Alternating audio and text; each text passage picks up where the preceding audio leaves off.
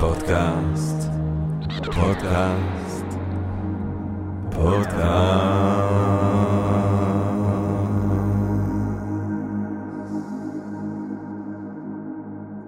טוב, גבירותיי ורבותיי, ברוכות וברוכים הבאים לפודקאסט של Think and Ring Different, פודקאסט למי שאוהב לחשוב ולשתות. אני ג'רמי פוגל ואנחנו רוצים להתחיל עם רגע של הודיה לעצם היש, לעצם הקוסמוס, לעצם המציאות הזאת שמאפשרת לנו למרות הכל ובהינתן כל אלה להיפגש כאן למען הרחבת הדעת, העמקת הידע. גירוי ואולי סיפוק הסקחנות, אולי רעיון מעורר השחרה, ככה סתם פתאום, כולנו ביחד ובעברית. אה, ועל הדרך אנחנו רוצים להגיד תודה בסקרינס, שבו אנחנו מצולמים ומוקלטים, ואתם יכולים לבוא ובחינם לראות אותנו אה, אה, בפלטפורמה הזאת של סקרינס, ואז גם לבדוק את כל שאר התכנים המרתקים שסקרינס מציעים לקהל דובר העברית. טוב, גבירותיי ורבותיי, אנחנו היום בעצם רוצים לדבר על זיכרון. ולזיכרון, קודם כל, כמובן, כולנו זוכרים את החשיבות הרבה שיש לזיכרון בפילוסופיה האפלטונית. אה, ואנחנו זוכרים כמובן את מנון, ובדיאלוג מנון סוקרטס מדבר עם בחור צעיר, אריסטוקרט, יפה, כמו שהוא אוהב בשם מנון, אה, והם אה, בעצם מחפשים מהי המידה הטובה. ומנון מתיימר לדעת מהי המידת הרתי, המידה הטובה, הסגולה הטובה, המצוינות אנושית, כמובן שהוא מתיימר לדעת, אבל מן הסתם בשיחה עם סוקרטס, סוקרטס מפריך את ההשערות שלו, ואז הוא מנסה שוב, הוא מפריך ומנסה שוב, עד שהוא מגיע לאפוריה, לאי ידיעה. ואז, בתוך המבוכה הזאת, מנון קצת ככה מתבאס, הוא לא רוצה להמשיך, הוא אומר, טוב, די, אז אני לא יודע, חשבתי שאני יודע, ועכשיו אני לא יודע, ואתה בכלל נראה כמו אה, נחקי אה, ביוונית, אתה נראה כמו אה, stingray, הוא אומר לו בצחוק, והסוקרטס אומר, או, אתה אומר עליי, כדי שאני אגיד עליך עד כמה שאתה יפה וזה, אבל מנון מתבאס. ואז הוא בא עם יציאה די מרתקת, עם פרדוקס מנון, אה, שהוא, ואני קורא, ובאיזו דרך תחפש סוקרטס אחרי דבר שאינך יודע כלל מהו? שהרי מה בין הדברים שלא ידעתם תשים לך כמטרה בחיפושך, ואפילו יזדמן לך כאשר יזדמן, כיצד תכיר נא לדעת שהוא דבר זה שלא ידעת. זאת אומרת, איך אפשר ללמוד את מה שאנחנו לא יודעים? נכון? או שאנחנו יודעים ואז אין טעם, או שאנחנו לא יודעים אז איך אתה בכלל יוצא לחפש אותו, ונניח שבטעות מצאת אותו, איך אתה יודע שזה הדבר שיצאת לחפש? זאת אומרת, איך אנחנו לומדים? אה, זה כאילו שאני אומר לך, אה, תחפשי את יונתן. אז את אומרת לי, מי זה יונתן? לא יודע. אז איך תחפשי אותו? ואפילו אם את יושבת באוטובוס ליד יונתן, כאילו מצאת אותו, איך את יכולה לדעת שמצאת אותו אם מלכתחילה את לא יודעת מהו? אה, וכדי לפתור את הדילמה הזאת, שהיא נראית פשוטה, אבל היא יותר מורכבת, אני חושב, ממה שהיא נשמעת במחשבה ראשונה, סוקרטס, ופה אנחנו בכלל כבר שומעים את אפלטון, מביע אחד מהתורות המפורסמות האפלטוניות, תורת האזרחות. הנשמה קדמה את הגוף, ובעידן שהיא קדמה את הגוף, היא הייתה עדה לכל הידע, ואנחנו פשוט שוכחים אותו. מה זה למידה?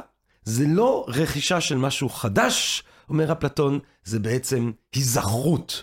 מה שאנחנו צריכים לעשות כדי לצאת מהמערה זה לא ללמוד דברים חדשים, זה להיזכר בדברים העילאיים שהנשמה הייתה עדה לה לפני שהידרדרה לכדי גוף.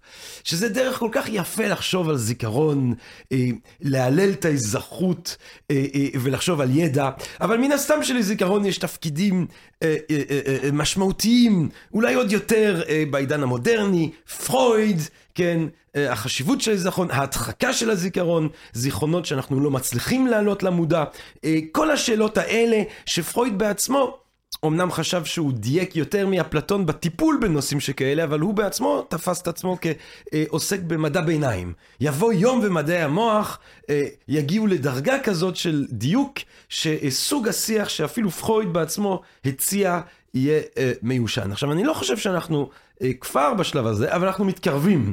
ואנחנו מתקרבים, גבירותיי ורבותיי, בזכות גיבורות וגיבורים כמו האורחת שלנו כאן, שאנחנו שמחים ומרגשים ומתגאים לארח שוב אצלנו כאן בפודקאסט. אה, אנחנו אה, שמחים לארח אותך כאן היום בערב, הדס סלוין, גבירותיי ורבותיי, הדס סלוין שהיא דוקטורנטית באוניברסיטת תל אביב במדעי המוח, היא עשתה תואר ראשון במדעי המוח בתל אביב, היא עשתה תואר שני במדעי המוח בתל אביב, היא עושה עכשיו תואר שלישי. במדעי המוח בתל אביב. אה, היא כנראה אוהבת לעשות מדעי המוח. או תל אביב. או את תל אביב. שילוב, השילוב הזה של השניים. היא חוקרת בתזה שלה את תאי המיקום, זאת אומרת איך המוח מקודד איפה אנחנו נמצאים אה, במרחב, אה, הווייז של המוח. אה, גבירותיי ורבותיי, אה, עוד מעט דוקטור, עוד מעט דוקטור, עוד מעט. בעזרת השם, הדס סלוין, ערב טוב. ערב טוב. אה, תקשיבי, אני תמיד, אה, אה, זאת אומרת תמיד, נורא נהניתי מהשיחה הקודמת שלנו, ואני באופן כללי, אה, מרתק אותי הדבר הזה שאת חוקרת, אה, בהצטיינות שכזאת, כן, טוב לדעת, טוב לשמוע, במיוחד למישהי שהולכת להגיש בעוד חודש כן. את הדוקטורט, זה שאת עדיין אה, כל כך אוהבת את זה, זה סימן טוב מאוד. אוהבת את זה ורוצה לגמור. את הדוקטורט. כן, את הדוקטורט, לא- ואז לא- להמשיך. לא- לא עם המדע, כן. לא עם המדע, לא. המדע אנחנו רק מתחילות. כן. אה, טוב, אני קשקשתי את עצמי לדעת, כמו שאני נוהג לעשות כאן, אה, אבל אנחנו הולכים לחתוך כאן ישר בברית הצוואר. אה, ואנחנו הולכים פשוט לשאול אותך, אה, הדס לוין, כן. מהו מבחינתך כחוקרת מוח זיכרון? מהו זיכרון? וואו. אמ, אני מאוד אוהבת את ה... את הגישה הוויטגנשטיינית להגדרות, Mm. שבגדול כזה, נו, אתה יודע מה, כולנו יודעים מה זה, בוא, בוא, לא, בוא לא נבזבז זמן על אה, להגדיר... אה, תראה, הקהל הקדוש אבל הוא. קהל ידען, אבל אבל אבל נגיד ש... סתם, כן, בוא, בוא נחשוב איך, אה, איך להגדיר זיכרון. Um, הייתי אומרת שזיכרון um, הוא בעצם התנהגות מסוימת, התנהגות. שהיא um, שונה אולי ממשהו שהייתי עושה בעבר. זאת אומרת, אני, אני חושבת על תהליך של למידה. אז הייתה, זיכרון הוא בעצם um, שינוי באיך שהייתי מתנהגת, שנוצר כתוצאה ממשהו שחוויתי קודם לכן. אז את, את נותנת, את ממש ממש- מחפשת את האמפירי, את ה... כן, את ה- הבהביוריסטי, כן. יצא לי מאוד בהביוריסטי. מאוד. אה, כי רובנו היינו חושבים על זיכרון כאל תופעה קודם כל מנטלית, מנטלית, לפני הביטוי כן, שלה נכון. בהתנהגות אולי. כן, אבל בסופו של דבר המוח שלנו הוא מכונה שהתפקיד שלה היא לייצר התנהגות. אז זאת אומרת, מבחינתי, כמה הנחות את זורקת כאן במשפט הזה, הדס. אה, אבולוציונית, אה, כן. אבולוציונית אני מדברת, אני כמובן לא, לא סובייקטיבית חווייתית, ברור שהמטרה שלנו לא לייצר התנהגות, אבל מבחינה אבולוציונית, זאת אומרת, הסיבה שהמוח נוצר זה בשביל לייצר התנהגות. אז את אומרת בעצם, אם אנחנו עכשיו בצורה, אפילו לא נגיד אה, פונקציונלית על זיכרון, כן, בעצם אה, את חושבת על זיכרון כאל אה, תופעה שתפקידה אה, להתאים ביתר שאת את ההתנהגות שלנו אה, לסביבה. נכון, שאם אני נתקלת באותה סיטואציה שוב ושוב, אני לא אצטרך כל פעם לשבור את הראש מחדש, נכון. אלא אני אדע להסיק ממה שקרה לי בעבר בשביל אה, מה שקורה לי עכשיו. מעניין, אה, מעניין מאוד. גם הרבה מהדיבור על, אה, על למה בעצם, אה, אני קצת גולשת לצדדים, אבל אה, אה, הרבה מאוד תוהים למה הזיכרון שלנו הוא כזה אה, לא אמין וניתן לשינוי. אה, אני בטוחה שכולם יודעים כבר שהזיכרון שלנו הוא לא הדבר הכי אמין בעולם, ושכשאני נזכרת בדברים אני יכולה גם טיפה לשנות אותם. ואחת המחשבות שהסיבה שזה קורה זה בגלל שאנחנו רוצים שהזיכרון יהיה גמיש, כי בסופו של דבר אחת המטרות העיקריות שלו, אם לא ה, זה לייצר פרדיקציות. זאת אומרת, אני רוצה שזיכרון יהיה גמיש, כי אני רוצה להיות מסוגלת, כאילו אני חותכת חלקים מהזיכרון ואני יוצרת אותם מחדש בשביל לעשות סימולציה על מה שיקרה בעתיד, ולפי זה אני מחליטה איך להתנהג. אז כאילו הזיכרון הוא הלגו של, ה... של הדמיון, או של התכנון. זהו, במובן הזה אז אנחנו רואים פה אה, קשר מאוד עמוק בין דמיון, זאת אומרת, דמיון של עתיד לזיכרון של עבר. נכון, נכון. כמו שיש גם קשר בין הזיכרון של העבר לבין uh, כל, כל דבר אחר שקורה במוח שלנו, זאת אומרת, לצורך העניין יש את כל הקטע הזה שמדברים על חוסר אמינות של זיכרון, um, לצורך העניין, אם אני אנסה להיזכר בפעם האחרונה שהייתי בסופר, סביר להניח שהתערבב לתוך הזיכרון שלי דברים שבאמת היו, וגם דברים כלליים שאני יודעת על ללכת בסופר, לחוויה של סופר מזיכרונות, מפעמים אחרות שהייתי בסופר, מסרט שראיתי שאנשים שהולכים לסופר. זאת אומרת, התערבב אה, בזיכרון של הפעם האחרונה שהייתי בסופר, אה, מרכיבים שיש להם משמעות בעיקר פונקציונלית, גם אם הם לא משקפים באמת את החוויה של הפעם האחרונה שהייתי בסופר. כן, כי בסופו של דבר, אני חושבת שהאופן שבו הזיכרון התפתח במוח שלנו, זה שוב פעם, זה, בשביל, זה כלי שהמטרה שלו היא לשפר את, ההת... לשפר את ההתנהגות שלנו מבחינה הישרדותית. לדעת איך להתנהג בצורה שהיא מתאימה יותר לסביבה, שתביא לנו לתוצאות שהן יותר חיוביות מבחינתנו, שזה אומר לשרוד, אה, לאכול, להביא צאצאים, אה, ליהנות. אה, ולמטרה הזאת זה לא כזה חשוב אם הוא מדויק או לא, נכון? כאילו זה לא, מה זה משנה האם זה בדיוק מה שקרה כשהייתי בסופר? מה שמשנה זה שזה ישקף את החוויה של סופר, בשביל שפעם הבאה שאני הולכת אני אדע למה לצפות. האם זה משנה שזה קרה אתמול, או שזה קרה לפני שנתיים כשהייתי בסופר, או בסרט שראיתי על סופר? פחות קריטי. כן?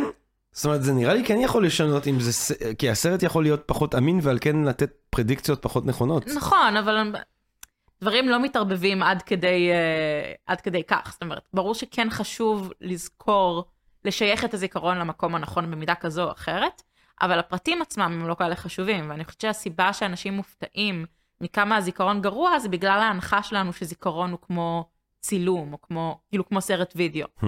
לצורך העניין. זיכרון הוא לא כמו סרט וידאו, um, וזה טוב שהוא לא כמו סרט וידאו, גם בגלל, כמו שאמרתי, שאנחנו רוצים להשתמש בו כאבני בניין לפרדיקציות ולדמיונות, וגם בגלל שאם הוא היה סרט וידאו, אז נהיה נגמר לנו המקום ממש מהר, hmm. וזה לא המצב.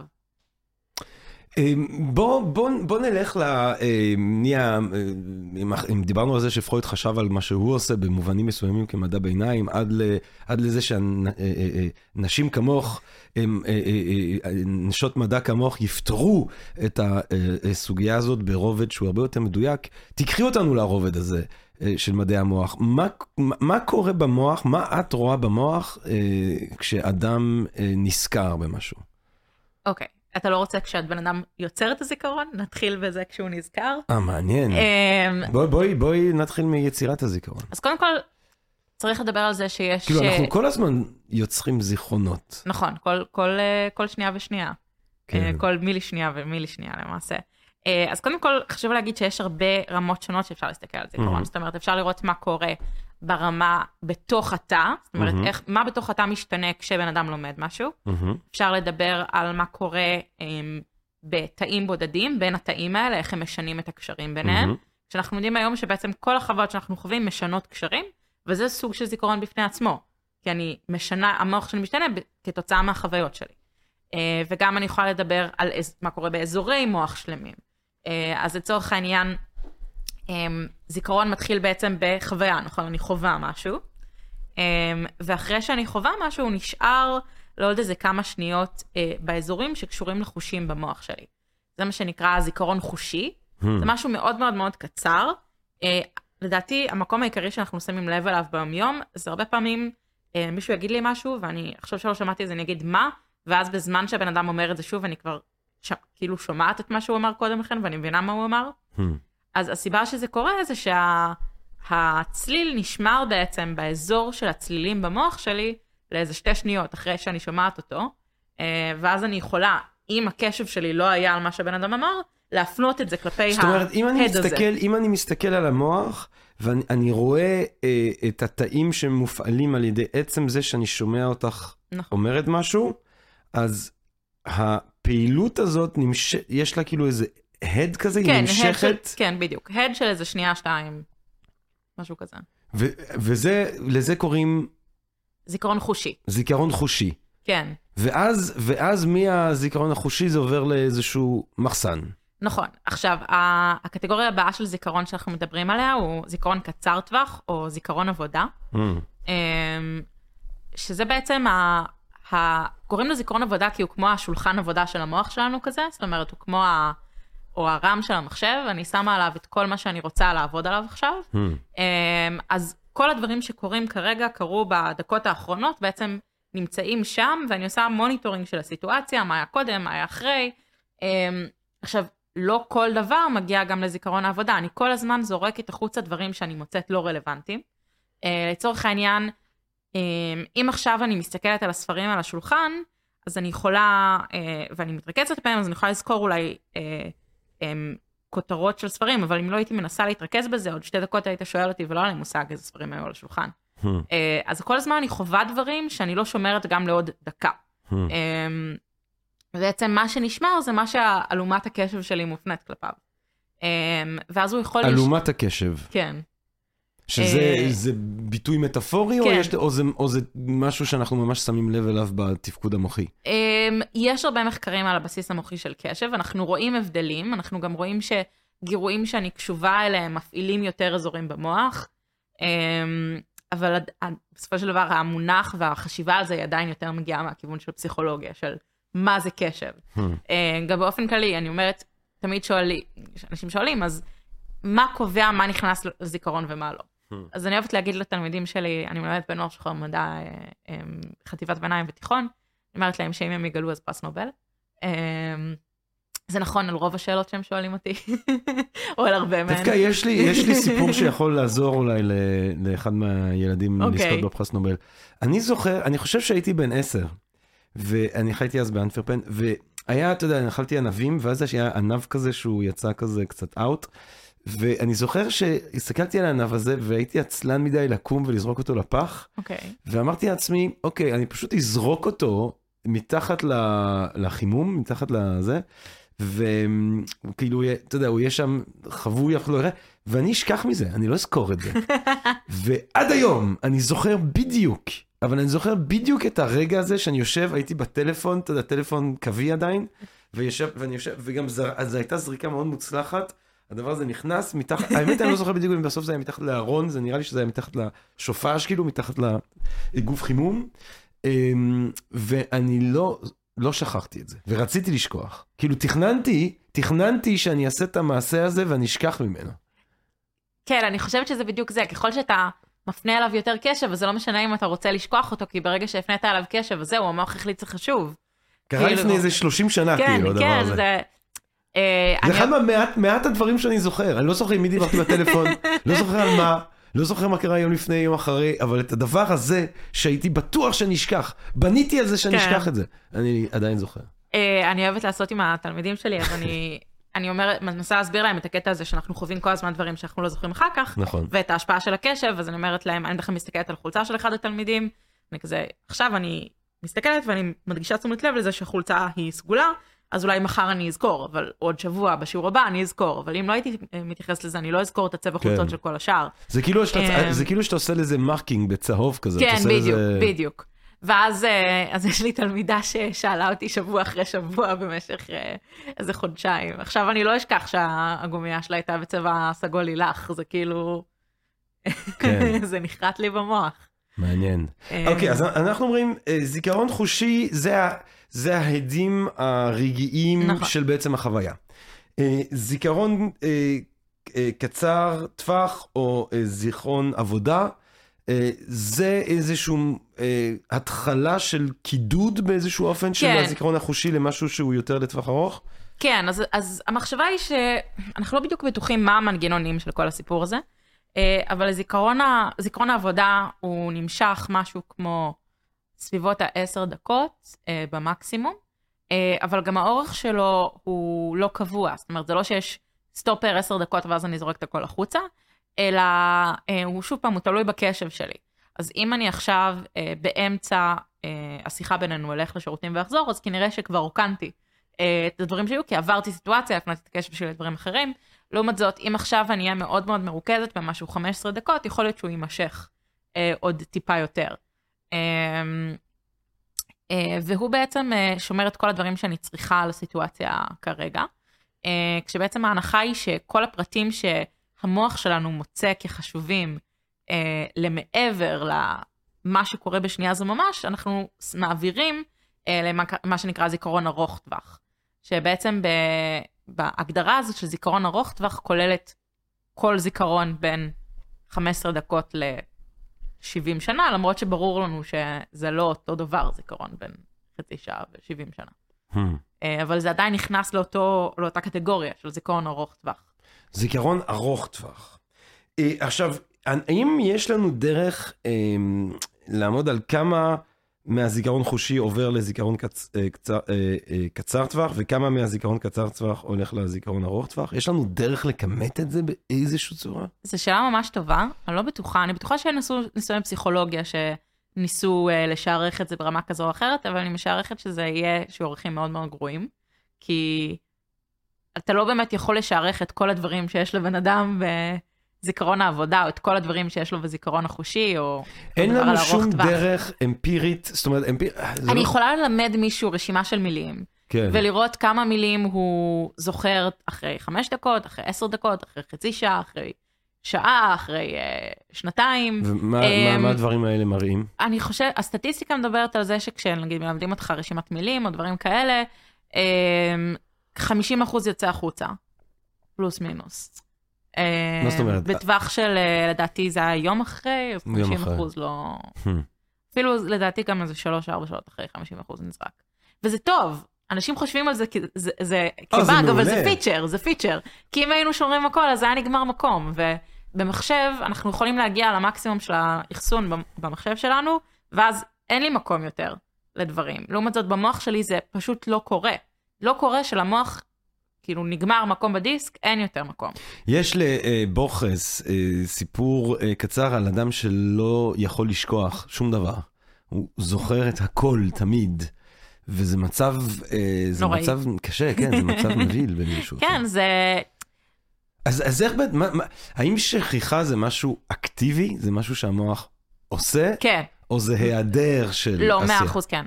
המוח כל הזמן עובד אקטיבית בשביל לשכוח דברים. זאת אומרת, כל, נגיד, זה אחד מהדברים שאנחנו יודעים כבר הרבה מאוד שנים ששינה קשורה לזיכרון, ושזיכרון מש, משתפר ומתחזק בזמן השינה. ואחד הדברים שקורים בזמן שינה זה זריקה החוצה. זאת אומרת, אני נפטרת מהזיכרונות שהם פחות רלוונטיים, או לפחות גם אם לא נפטרת לגמרי מוחקת, אני מחלישה אותם, אני הופכת אותם לטושטשים יותר, אה, עם פחות פרטים. כאילו המוח כל הזמן עושה הורדה ברזולוציה של הזיכרונות הפחות חשובים, אה, כשהוא מדהים. משאיר את הרזולוציה הגבוהה על מה שהוא מוצא כחשוב. זה אומר מה שהשתמשתי בו לאחרונה. אה, אז ככל שאני נזכרת יותר בזיכרון, ככה הוא נשאר ברזולוציה גבוהה יותר. אה, ושוב אם אנחנו נחזור לעניין הכמותי הזה, כי הרי עם מחשב אנחנו יכולים לדעת, אוקיי, יש, יש לי מחשב, יש לי, אני יודע מה, 500 ג'יגה מקום ויש 495 ג'יגה, נשאר 5 ג'יגה. אין שום דרך לכמת באיזשהו אופן את מה שקורה במוח. ב, שוב, ב... אני, אפשר לעשות איזושהי, אה, ריד- איזשהו רידוד גס של הסיטואציה בלתת לבן אדם ללמוד רשימת מילים, כן. ואז לעקוב ולראות כמה זמן, ויש עקומות כאלה, עקומות שכחה. אבל את ב-MRI את לא יכולה להסתכל על משהו. ו... ממש לא. Um, קודם כל ב-MRI הרזולוציה שלי היא לראות שאזור מסוים פועל או לא פועל, אני יכולה לראות שכל העונה הקדמית שלך פועלת, לצורך העניין, זה לא, לא יגיד לי הרבה. Um, גם אם אני יורדת לרזולוציה של, uh, של תאים בודדים, אז uh, קודם כל בבני אדם חיים, אנחנו לא ממש יכולים לראות תאים בודדים, uh, רק במקרים uh, מאוד מאוד מאוד ספציפיים.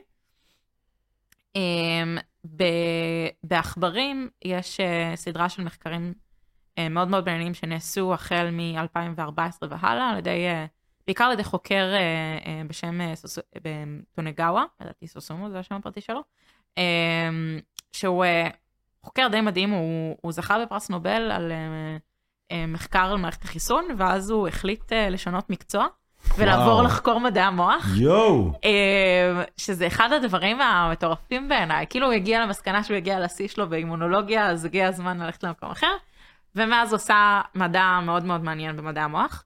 אה, אז הוא ועוד כל מיני חוקרים אחרים, אה, טוניו סילבה וג'וסלין ופרנקלין ועוד הרבה, אה, עושים מחקר על מה שנקרא האנגרם. שהאנגרם זה מונח שטבעו אותו פסיכולוגים באמצע המאה ה-20, אה, שהוא כאילו מתאר את ה... איפה במוח פיזית נמצא הזיכרון. זאת אומרת, התאים של זיכרון, האזור של הזיכרון, המיקום הפיזי של הזיכרון. עכשיו, במקור, קרל אשלי, אני חושבת זה היה, הוא חיפש את האנגרם. זאת אומרת, הוא אמר, אני רוצה לראות איפה במוח נמצא הזיכרון. והוא בגדול הרס ופגע בכל אזור במוח של העכבר שהוא יכל, או חולדה לדעתי, שהוא יכל לפגוע בו uh, מבלי לגרום לאיזשהו נזק מתמשך, והוא לא הצליח למצוא אזור אחד שאם הוא מוציא אותו, אז אין זיכרון יותר. Hmm. Um, והסיבה היא, אנחנו יודעים היום, זה שזיכרון הוא דבר מאוד מאוד מאוד מפושט במוח. Um, אז בעצם הזיכרון, אין מקום אחד במוח שבו הזיכרון נמצא. זאת אומרת, זה גם אפשר, אולי אחד מהנתונים תמיד בסוג הזה של המחקרים, לצערנו, זה אנשים שעוברים תאונות ויש מקום נכון. ספציפי במוח שנפגע, ואז אפשר ככה לעשות איזושהי היסק לגבי מה, מה, מה האזור הספציפי נכון, במוח עושה. נכון. עכשיו, אם אנחנו מסתכלים על אנשים כאלה שעברו אה, פגיעות מוחיות כאלה ואחרות, ויש להם קשיי זיכרון, את אומרת, זה לא, גם אז אנחנו לא מוצאים שזה תלוי במקום ספציפי, זה... אז יש מקום ספציפי מאוד מאוד רלוונטי, שהוא גם במקרה האזור שאני חוקרת, וזה ההיפוקמפוס. אמ, שהוא- היפוקמפוס. ההיפוקמפוס. אה, שהוא אזור מוח. איפה הוא אמ, נמצא? הוא נמצא די במרכז, כלפי האף אה, למטה, אה, בתחתית של המוח יחסית. אה, זאת אומרת, הוא שם, יושב שם טוב בבסיס בפנים. כזה, יושב שם טוב בפנים, כן, קשה להגיע אליו. אה, בגלל זה גם אנחנו לא רואים אנשים שמקבלים מכה בראש ונפגעים בו בדרך כלל. אה, אז הוא אזור, אה, אני מנסה לחשוב על הערכת גודל, הוא לא סופר גדול, יש לנו אחד בכל צד. אה, באמת? כן. יש לנו שניים? יש לנו, מרוב הדברים יש לנו שניים. אז כאילו צריך להגיד היפוקמפי? כן, היפוקמפאי. היפוקמפאי. כן. אה, זה יפה.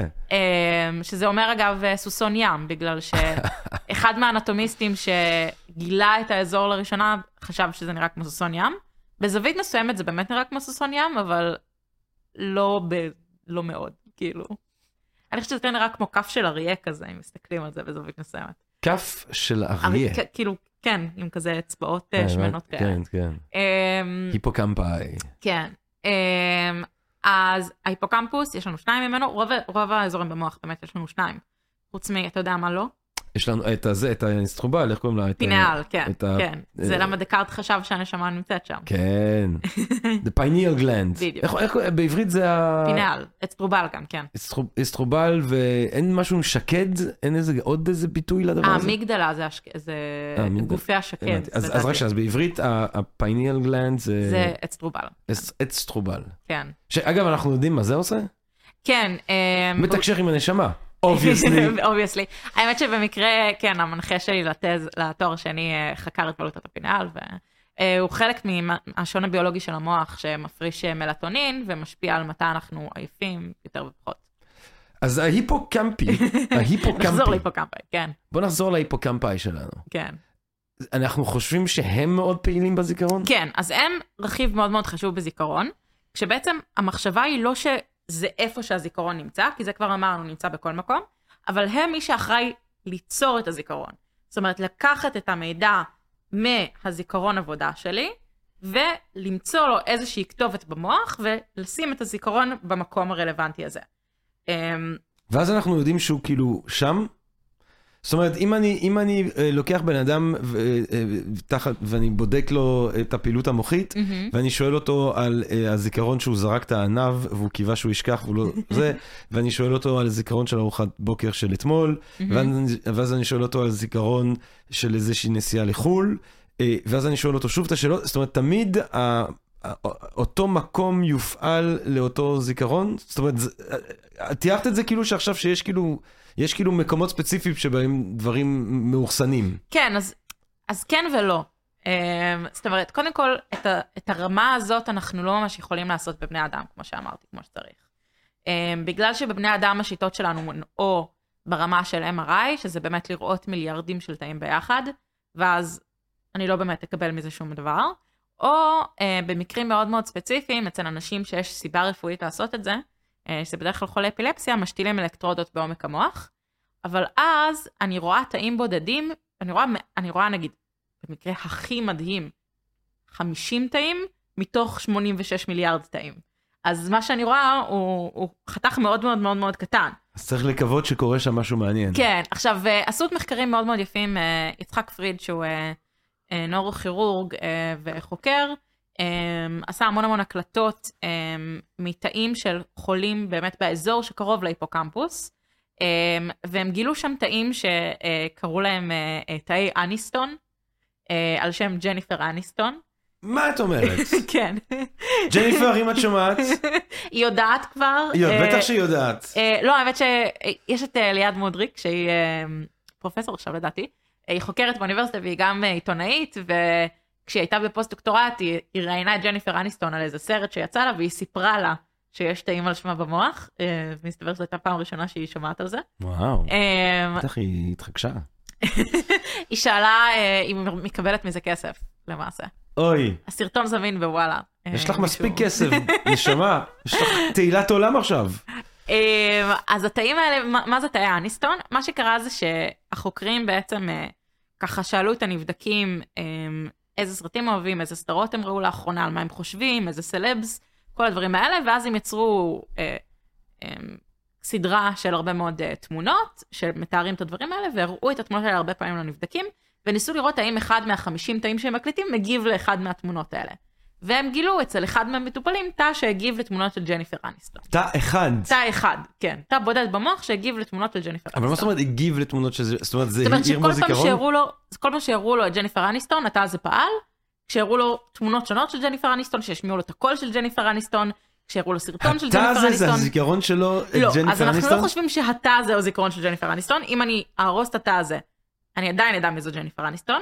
אבל אנחנו חושבים אני יודע? הזה, אמ, איך את יודעת? אני לא יודעת בוודאות, אבל זו ההשערה שלנו. וואי, זה כי- מדהים אבל אם יש תא אחד שזה ג'ניפר אניסטון. כי נראה שלא, בגלל שגם זה אומר שזיכרונות היו נעלמים יותר מהר משהם נעלמים באמת, אם היו תלויים רק בתא אחד. אמ, כן. וגם אה, אין לנו מספיק תאים בשביל כל הזיכרונות. למה? 86 מיליארד תאים זה לא מספיק, אם אתה רוצה גם לזכור את כמות הדברים שאתה זוכר, למה? וגם... אה, כמה דברים, אתה יודע, כמה דברים אני כבר זוכר. מיליארד דברים אני זוכר, אם אני, אתה יודע, כמה דברים אני זוכר. כן, אבל הרבה מהתאים האלה משמשים לדברים אחרים. אתה יודע, כאילו, אני גם לא 50% זוכר מיליארד, אני לא חושב שאני זוכר מיליארד דברים. כן, אבל... אני זוכר אה, אולי, כמה דברים את חושבת שאנחנו זוכרים? זו שאלה שאני לא חושבת שמישהו יכול לענות עליה. זרקי מספר. אני 100 לא- מיליון, השאלה 10 גם מיליון, מה זה מיליון? דברים. דברים זה הכל. חוויה, בתוך חוויה יש. מלא דברים, יש הכל, מלא כן. חלקים בתוך החוויה הזאת. כן, השאלה כאילו מה ה unit, מה מה היו, אין ה unit. unit לזיכרון, נכון? אבל זה יהיה כאילו- מגניב לעשות, כי אז את יכולה לנסות לבדוק כמה דברים בן אדם זוכר. ועכשיו צריך להגדיר דברים. אבל זה בדיוק העניין שזיכרון הוא רשת, זאת אומרת, גם אם אנחנו, אם אנחנו מסתכלים על כאילו, מה קורה לי במוח עכשיו כשאני נזכרת באיזשהו זיכרון ספציפי. אז המחשבה היא שזיכרון בעצם מורכב מפעילות של הרבה תאים במוח, שנמצאים במקומות שונים במוח, וכשהם פועלים ביחד, זה יוצר אצלי את החוויה של הזיכרון. אמ, אבל זה אומר שאותם תאים יכולים להיות במיליון זיכרונות שונים, פשוט בקומבינציה אחרת. אז יש לי 86... זאת אומרת, העניין הוא שהתא הזה של ג'ניפר אניסטון, שזה בעצם מטופל, שבו- שאת אומרת, יש, באותו רגע אנחנו מצליחים לראות איזה 50 תאים מתוך 87 כן, מיליארד. 86, כן. 86. אה, give or take a few. give or take, כן.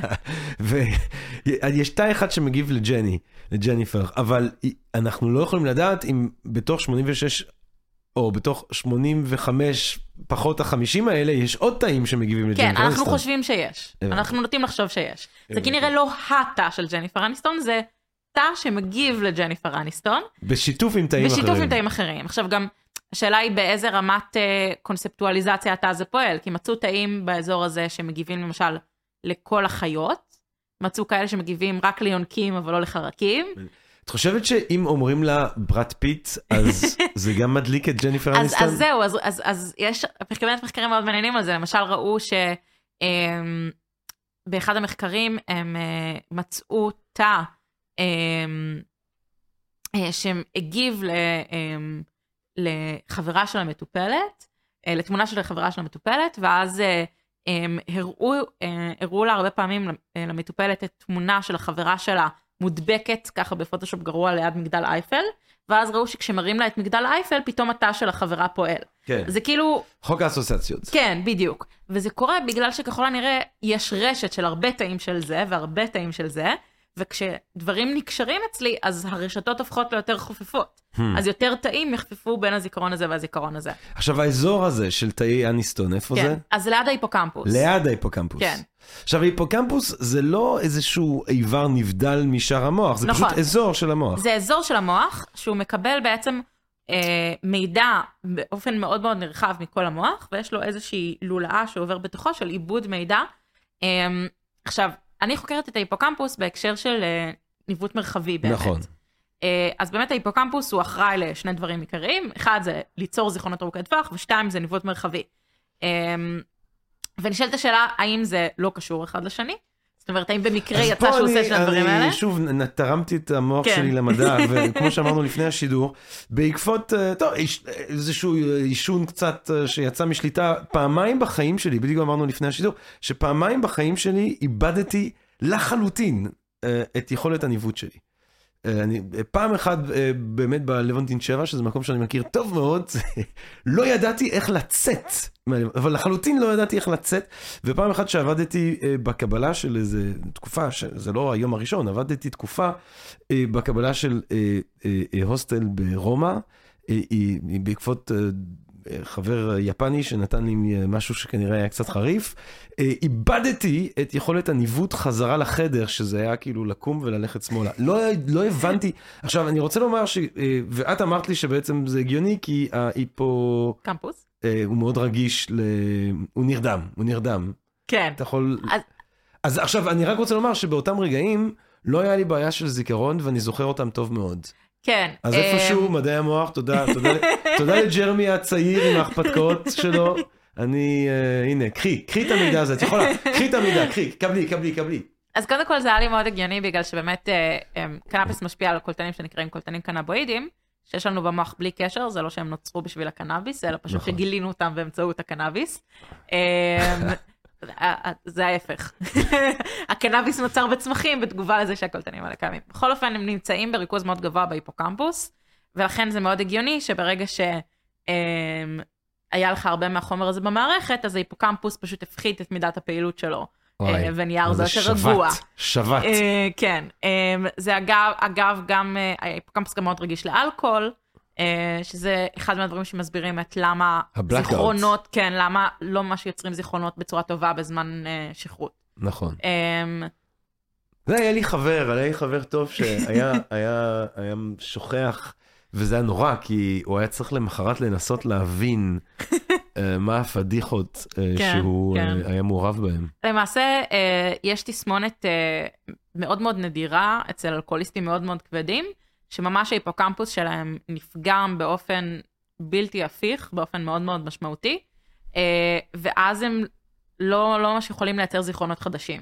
Hmm. אה, אבל בדרך כלל אה, נראה לי שאנשים מגיעים לבעיות כבד לפני שהם מגיעים לתסמונת הזאת. אבל זה דווקא נורא מעניין, כי אמרת שבגלל שההיפוקמפוס יושב ככה חזלך, כמו שאומרים בהולנדית, נכון, עמוק נכון, במוח, נכון. אז לרוב הוא לא נפגע בתאונות, אבל אה, קנבואידים או אה, אלכוהול כן פוגע נכון. בו, ואז אנחנו יכולים לעשות, כן נכון, לבדוק דברים. נכון, אז קודם כל, הרבה ממה שאנחנו יודעים על זיכרון, ולמעשה החלוקה של זיכרון ארוך טווח, נעשתה הרבה בהשראת מטופל בודד, הנרי מואליסון. הנרי, אתה שומע? כבר לא בחיים, אבל כן. אה, או אה, ידוע בתור החולה HM, כיוון שכל עוד שהוא היה בחיים היה אסור לחשוף את השם המלא שלו. אה, והנרי מואליסון הייתה לו אפילפסיה מאוד מאוד מאוד קשה. עכשיו, זה היה בשנות ה-20 לדעתי, 30. בשלב הזה כבר היה טיפול תרופתי, אבל הייתה לו אפילפסיה מאוד מאוד קשה שלא הגיבה לטיפול, ולכן האופציה שהציעו לו זה להוציא את האזור במוח שבו ההתקפים שלו מתחילים. Hmm. בעצם התקפי אפילפסיה בדרך כלל מתחילים במקום מסוים ומתפשטים משם לשאר המוח. אה, אז הם אמרו, בואו נוציא את האזור שאצלו מתחיל ההתקפים, שזה במקרה היה ההיפוקמפוס. עכשיו, באותה תקופה לא ידעו מה ההיפוקמפוס עושה. אבל איך הם אז יכלו לדעת ששם זה מתחיל? אז אה, אפשר, הם יכלו להכניס אלקטרודות ולראות מאיפה הפעילות החשמלית הלא תקינה של האפילפסיה מתחילה. זה די מרשים. כן. מה, ובשנות ה-20 הוציאו לו את ההיפוקמפה? יכול להיות שאני טועה, הוא נולד בשנות ה-20, אני פשוט חושבת, יש לי אוקיי. מין תמונה ויזואלית של המצגת של עצמי עם התאריך. אה, יכול להיות שזה שנות ה-50 והוא נולד בשנות ה-20. אה, פדיחות. אה, זיכרון, זיכרון. זיכרון לגמרי. אז הנרי וואליסון... אז הוציאו לו את ההיפוקמפה. אז לא ידעו מה ההיפוקמפוס הזה באותה תקופה. היה לו מוקד, התחלה של אפילפסיה בעצם גם בהיפוקמפוס בשמאל וגם בימין. אז זה פשוט עשו ניתוח, הם נכנסו מלמטה והוציאו לו את ההיפוקמפוס משני הצדדים. אמ, ועכשיו, כמובן שהוא ידע שזה בעל סיכון, וזה היה תהליך שהוא מאוד ריסקי, אבל בגלל שהיו לו באמת כמויות מאוד מאוד אה, מרובות של התקפים, הוא החליט ללכת על זה בכל זאת, בגיל 26 הוא נכנס לניתוח. אה, ובהתחלה הוא קם והכל היה סבבה, קודם כל האפילפסיה נפתרה. לפחות זה. אה, הוא יצא מהניתוח, הוא היה נראה בסדר, עשו לו מבחני IQ, הכל תקין, אבל ככל שעבר זמן, ראו שהוא פשוט ממשיך, הוא, הוא לא זוכר דברים. אז מה זה אומר? הוא לא יוצר זיכרונות חדשים. הוא לא יוצר זיכרונות חדשים, בדיוק. אז הוא זוכר דברים שקרו, הוא יודע מי הוא. זאת אומרת, הוא זכר את כל מה שקרה לפני כריתת ההיפוקמפאי? נכון. אבל שום דבר אחרי. שום דבר? אפס? עשר דקות. הוא זכר את העשר דקות האחרונות. זאת אומרת, היה לו זיכרון חושי, היה לו זיכרון קצר טווח, לא היה לו זיכרון ארוך טווח. נכון, בדיוק. כלום. כלום. אה, טוב, זה אומר אני, הכל. אני אעשה, אני אעשה אה, טיפה אה, אה, אה, סייג לזה, כי יש סוג מסוים של זיכרון שכן היה לו, אה, וזה בעצם הייתה הבנה ראשונה לזה שזה זיכרון שתלוי באזור אחר במוח, וזה אה, זיכרון פרוצדוריאלי, או זיכרון אה, מיומנות. אה, ואלה בעצם זיכרונות אה, של דברים שאני יודעת לעשות, אבל לאו דווקא לספר איך אני עושה אותם, לרקוד, לנגן, אנחנו... או, זה דבר נורא מעניין, אה, כי למשל, אמ, סתם, עולה לי, עולה לי בזיכרון, כית ריצ'רדס, שהוא גם אה, תופעה אנושית מעניינת בנוגע ליחס אה, בין זיכרון לבין אה, חומרים, אה, אבל הוא אומר, הוא אומר, שואלים אותו, אתה חזרות? וזה אומר, לא, האצבעות, האצבעות מנגנות, כן. כאילו אני לא, אני, אתה יודע, אני מנגן 50 שנה, זה באצבעות, אני לא חושב על מה שאני עושה, זה באצבעות, זה זיכרון פרוצדורלי. כן, זה לא באצבעות. זה במוח הקטן ובגרעיני הבסיס, אה, שבסופו של דבר שולטים באצבעות, אבל זה לא יושב בשרירים או כן, פיזית, בעצבים. נכון, כן. אה, אז הדבר הזה שאנחנו חושבים עליו כזיכרון שריר, הוא, הוא בעצם סוג של זיכרון, אז נכון? זיכרון פרוצדורלי, אה, הנרי הצליח ליצור זיכרון פרוצדורלי חדש? כן, כל הז... כן, בלי בעיה. זאת אומרת, מה, לימדו אותו פסנתר? אז אה, לא לימדו אותו פסנתר, מי שעבדה איתו, שנקרא ברנדה מילר, עדיין נקראת, היא עדיין בחיים באופן מופיע. וואו. אה, כן, היא בת אה, 90 ומשהו לדעתי, הייתה יואו. בישראל להרצאה לפני איזה 6-7 שנים, ואני לא הלכתי כי עשיתי ניסוי, ואני מתחרטת על זה עד עצם היום הזה. ברור. אה, אה, אז היא ישבה איתו יום-יום במשך שנים, אה, וניסתה לראות מה הוא לומד ומה הוא לא לומד, והיא נתנה לו מין אה, ניסוי כזה שבו הוא היה צריך, אה, נותנים ציור של כוכב, יש כוכב גדול וכוכב קטן בתוכו, וביניהם יש רווח, וצריך להעביר אה, קו עם עיפרון בין שני הכוכבים, אבל אתה עושה את זה כשאתה לא יכול לראות את היד שלך, אלא אתה רואה רק את היד שלך דרך מראה. אז וואו. כאילו זה דורש קואורדינציה. Um, וזה דבר שאנשים בהתחלה מאוד גרועים בו, ועם הזמן הם עושים קווים יותר ויותר טובים.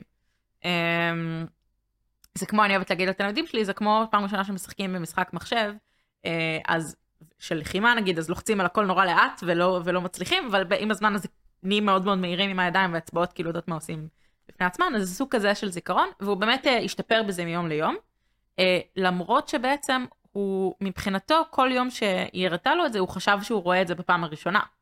אז בעצם זה גם מראה לנו אבל, ש... אבל, כן, סליחה. זה גם מדגים לנו שבעצם כשהוא עשה את המטלה הזאת, נוצרו בעצם, אצל בן אדם רגיל היו נוצרים שני סוגים זיכרון בו זמנית. הבנתי. אז נו- נוצר לו זיכרון פרוצדורלי, אבל זה עוד זיכרון ארוך טווח. זיכרון חוויה, כן, זיכרון אבל ארוך. ארוך. אותה, אותה היא הוא זכר? לא, זאת אומרת, היא איתו יום-יום? שנים, לא זכר אותה, לא. אה. בעצם כל מה שהוא, אז, אז זה החלוקה הכי כללית של זיכרון ארוך טווח, לזיכרון פרוצדוריאלי, לבין זיכרון, אה, מה שנקרא דקלרטיבי. כי דקלרטיבי זה כאילו, הוא הצהרתי. זיכרון שאני יכולה לספר עליו, אני יכולה אה, לספר על החוויה הזאת, על הפעם ההיא שלמדתי על הניסוי עם הכוכב, על הפעם ההיא שלמדתי לרכב על אופניים, ויש את הזיכרון הלא פרוצדור... אה, לא אה, דקלרטיבי, שאני לא יכולה לספר עליו, שזה זיכרון של דברים שאני פשוט יודעת לעשות, אבל אני לא יכולה לתאר את התוכן שלהם. אם אני אנסה ללמד אותך ריקוד דרך זה שאני אתאר לך את הצעדים, זה לא יצא טוב. נכון? ת- כאילו, ברור. תראי, אצלי באופן כללי, אה, אני מאותגר, אבל אה, וזה כל הזמן קורה במקביל, זאת אומרת, כשאני לומדת לרכב על אופניים, אני גם לומדת את הרכיבה על אופניים, וגם נוצר אצלי הזיכרון של. החוויה, של הש... מה, איך הנרי, הוא היה, איך הוא חווה את עצמו בשנים שהוא חי? הוא היה מדוכא? הוא היה... הוא היה בעיקר מבולבל, לפי מה שהבנתי מתיאורים. Hmm. זה משהו שחוזר על עצמו אה, בתיאורים של חולים עם אה, בעיות זיכרון קשות כאלה, שזה באמת, אה, אה, אז הוא כמובן היחידי שעבר את הניתוח הזה, כן? ברגע שהם הבינו מה זה עשה לו, הם לא חזרו עליו. זאת אומרת, גם היה צריך להסביר לו כל יום מחדש שהוא עבר ניתוח, שהוא... כן, אז אה, בעצם מסתבר שלא רק ה... שהוא לא יכול ליצור זיכרונות חדשים, היה לו גם איזושהי פגיעה לזיכרון אחורה, מה שנקרא רטרוגריידי, לכיוון ההפוך. אמ, אבל הפגיעה הזאת הייתה אמ, לא מלאה, קודם כל, אה, עד גיל 16 הוא זכר כמו בן אדם רגיל, וכל העשור שלפני הניתוח היו זיכרונות שיותר נפגעו, פחות נפגעו, נהיו טיפה יותר מטושטשים. אמ, והסיבה היא שמסתבר שלוקח זמן בעצם לזיכרון מהרגע שהוא נוצר, עד שהוא כבר לא צריך את ההיפוקמפוס. כאילו ההיפוקמפוס עוזר לזיכרון להיווצר, והוא מלווה, מלווה אותו, לוקח אותו ביד, עד שזיכרון נהיה יציב וכבר לא תלוי בו. Hmm. אז אם הזיכרון כבר הלך למקום אחר, הוא כבר לא צריך את ההיפוקמפוס, הכל טוב. אם הזיכרון הוא יותר חדש, הוא קרה נגיד חודשיים לפני הניתוח, אז כנראה שהוא לא יעמוד ב-100% בפני עצמו, אם אני אוציא עכשיו את ההיפוקמפוס. אני הייתי עד פעם, ל... אם אנחנו שוב מנסים לחשוב על זיכרון דרך אה, פגיעות, שזה תמיד פגיעות, זה תמיד דבר קשה ונורא עצוב, אבל זה עוזר לנו להבין את הדברים. אני הייתי עד פעם למישהי במשפחה ש... שחוותה טרנזיאנט אמניזיה. כן. אה, שזה היה בעצם משהו מאוד מבהיל, אבל במשך שלוש-ארבע שעות אה, היה חוסר יכולת מוחלט ליצור זיכרונות חדשים. Mm-hmm. ובעצם היא חזרה שוב ושוב ושוב ושוב על אה, אותן השאלות. כן. זאת אומרת, היא שאלה, אה, איפה, זאת אומרת, אני הייתי בבית חולים, איפה, ש... מתי שמעת שאני בבית חולים? ואז אמרתי, כי הוא התקשר לזה והוא התקשר אליי. ומי התקשר אליך? ההוא. ואז, איפה שמעת? וזה היה כזה שוב ושוב אותה שאלה, כאילו, וזה היה די, זה היה מבהיל, וזה ברור. היה די, די מטורף, די קיצוני. אה, עכשיו, אני לא יודע בדיוק, אה, לא, אני זוכר שאז קראתי קצת, אבל אני לא זוכר בדיוק מה, מה התופעה הספציפית הזאת. אבל מה שמעניין שזה זמני, זה טרנזיאנט כן, אמניזיה. כן. אני, אני תוהה מה המקור של זה. זאת אומרת, הטרנזיית אמניזה זה התיאור של מה שפרקטית קרה. כן, כן. אבל השאלה היא מה גרם לזה. אז באמת, באופן כללי, כשיש איזשהו נזק למוח, אז יכול להיות מצב זמני של או של זה שלא שומרים זיכרונות, או זה שלא מצליחים לשלוף זיכרונות. אמ, אבל זה בדרך כלל באמת משהו שעובר, זאת אומרת, זה למשל יכול לקרות משבץ, זה יכול לקרות ביציאה מניתוח, זה יכול לקרות מצבי במכה, לחץ, זה מצבים. במצבים, במצבי לחץ מסוימים זה יכול לקרות. בדרך כלל אבל זה משהו שהוא אה, עובר, וגם בדרך כלל בסרטים תמיד, בסרטים הרבה פעמים אה, עיבוד זיכרון הוא מוחלט. זאת אומרת, אה, כן. אנשים קמים ולא זוכרים מי הם. כן. אמ, 50 first dates, אז לא ראיתי את ה... כן. סרט שיש לי. בעיות רבות איתו. מה, כי זה לא מש... כי, כי שם זה מוחלט? אני לא... לא, לא, מה- הבעיה ב-50 דייטים ראשונים, אמ, שזה כאילו מישהי שלא זוכרת, ואז כאילו ה... הוא מחזר אחריה אה, 50 פעמים, פעם, כן. כן. אמ, אז קודם כל זה קריפי. זאת אומרת, אה, היא לא זוכרת אותו והוא זוכר אותה והוא אוסף עליה מידע ואז גורם לה להתאהב בו, אני מוצאת את זה קריפי. נכון. אמ, אבל בהקשר המדעי, אה, מה שקורה בסרט זה שהיא כל יום קמה והיא חושבת שזה אותו היום שבו קרתה לה את התאונה. ואז כשהיא אה, היא, היא יוצרת זיכרונות חדשים, וכשהיא הולכת לישון, כאילו נמחק מחדש הזיכרון, והיא מתחילה שוב ביום שהיא חושבת שהוא היום הזה. והסיבה שזה מעצבן אותי זה כי זה נכון שזיכרון קשור לשינה, אבל אין ריסטארט לזיכרון בשינה. זאת אומרת, אין שום... זאת אומרת, היה צריך, היה צריך לעשות דמות שכל היום בעצם לא מצליחה אז- לאסוף זיכרונות. אז התיאור הנכון של כאילו זה זה באחר צהריים ממנטו. היא לא זוכרת את הבוקר. כן. אה, בממנטו זה כן? ממנטו הוא אחד מהסרטים הכי מדויקים בהקשר של התיאור של זיכרון, כי הוא באמת מתאר לנו מישהו שיש לו בעיה בליצור זיכרון ארוך טווח, ורואים את הזיכרון שלו מתאפס יחסית בתדירות יחסית גבוהה. אז כן, אם יש לה בעיה בהיפוקמפוס, היא לא הייתה שורדת יום שלם בלצבור זיכרונות, ורק אז הזיכרון שלה היה מתאפס. כן. אמ, ואם הבעיה שלה לא כזאת חריפה, אז היא לא הייתה מת... לא היה מתאפס לגמרי.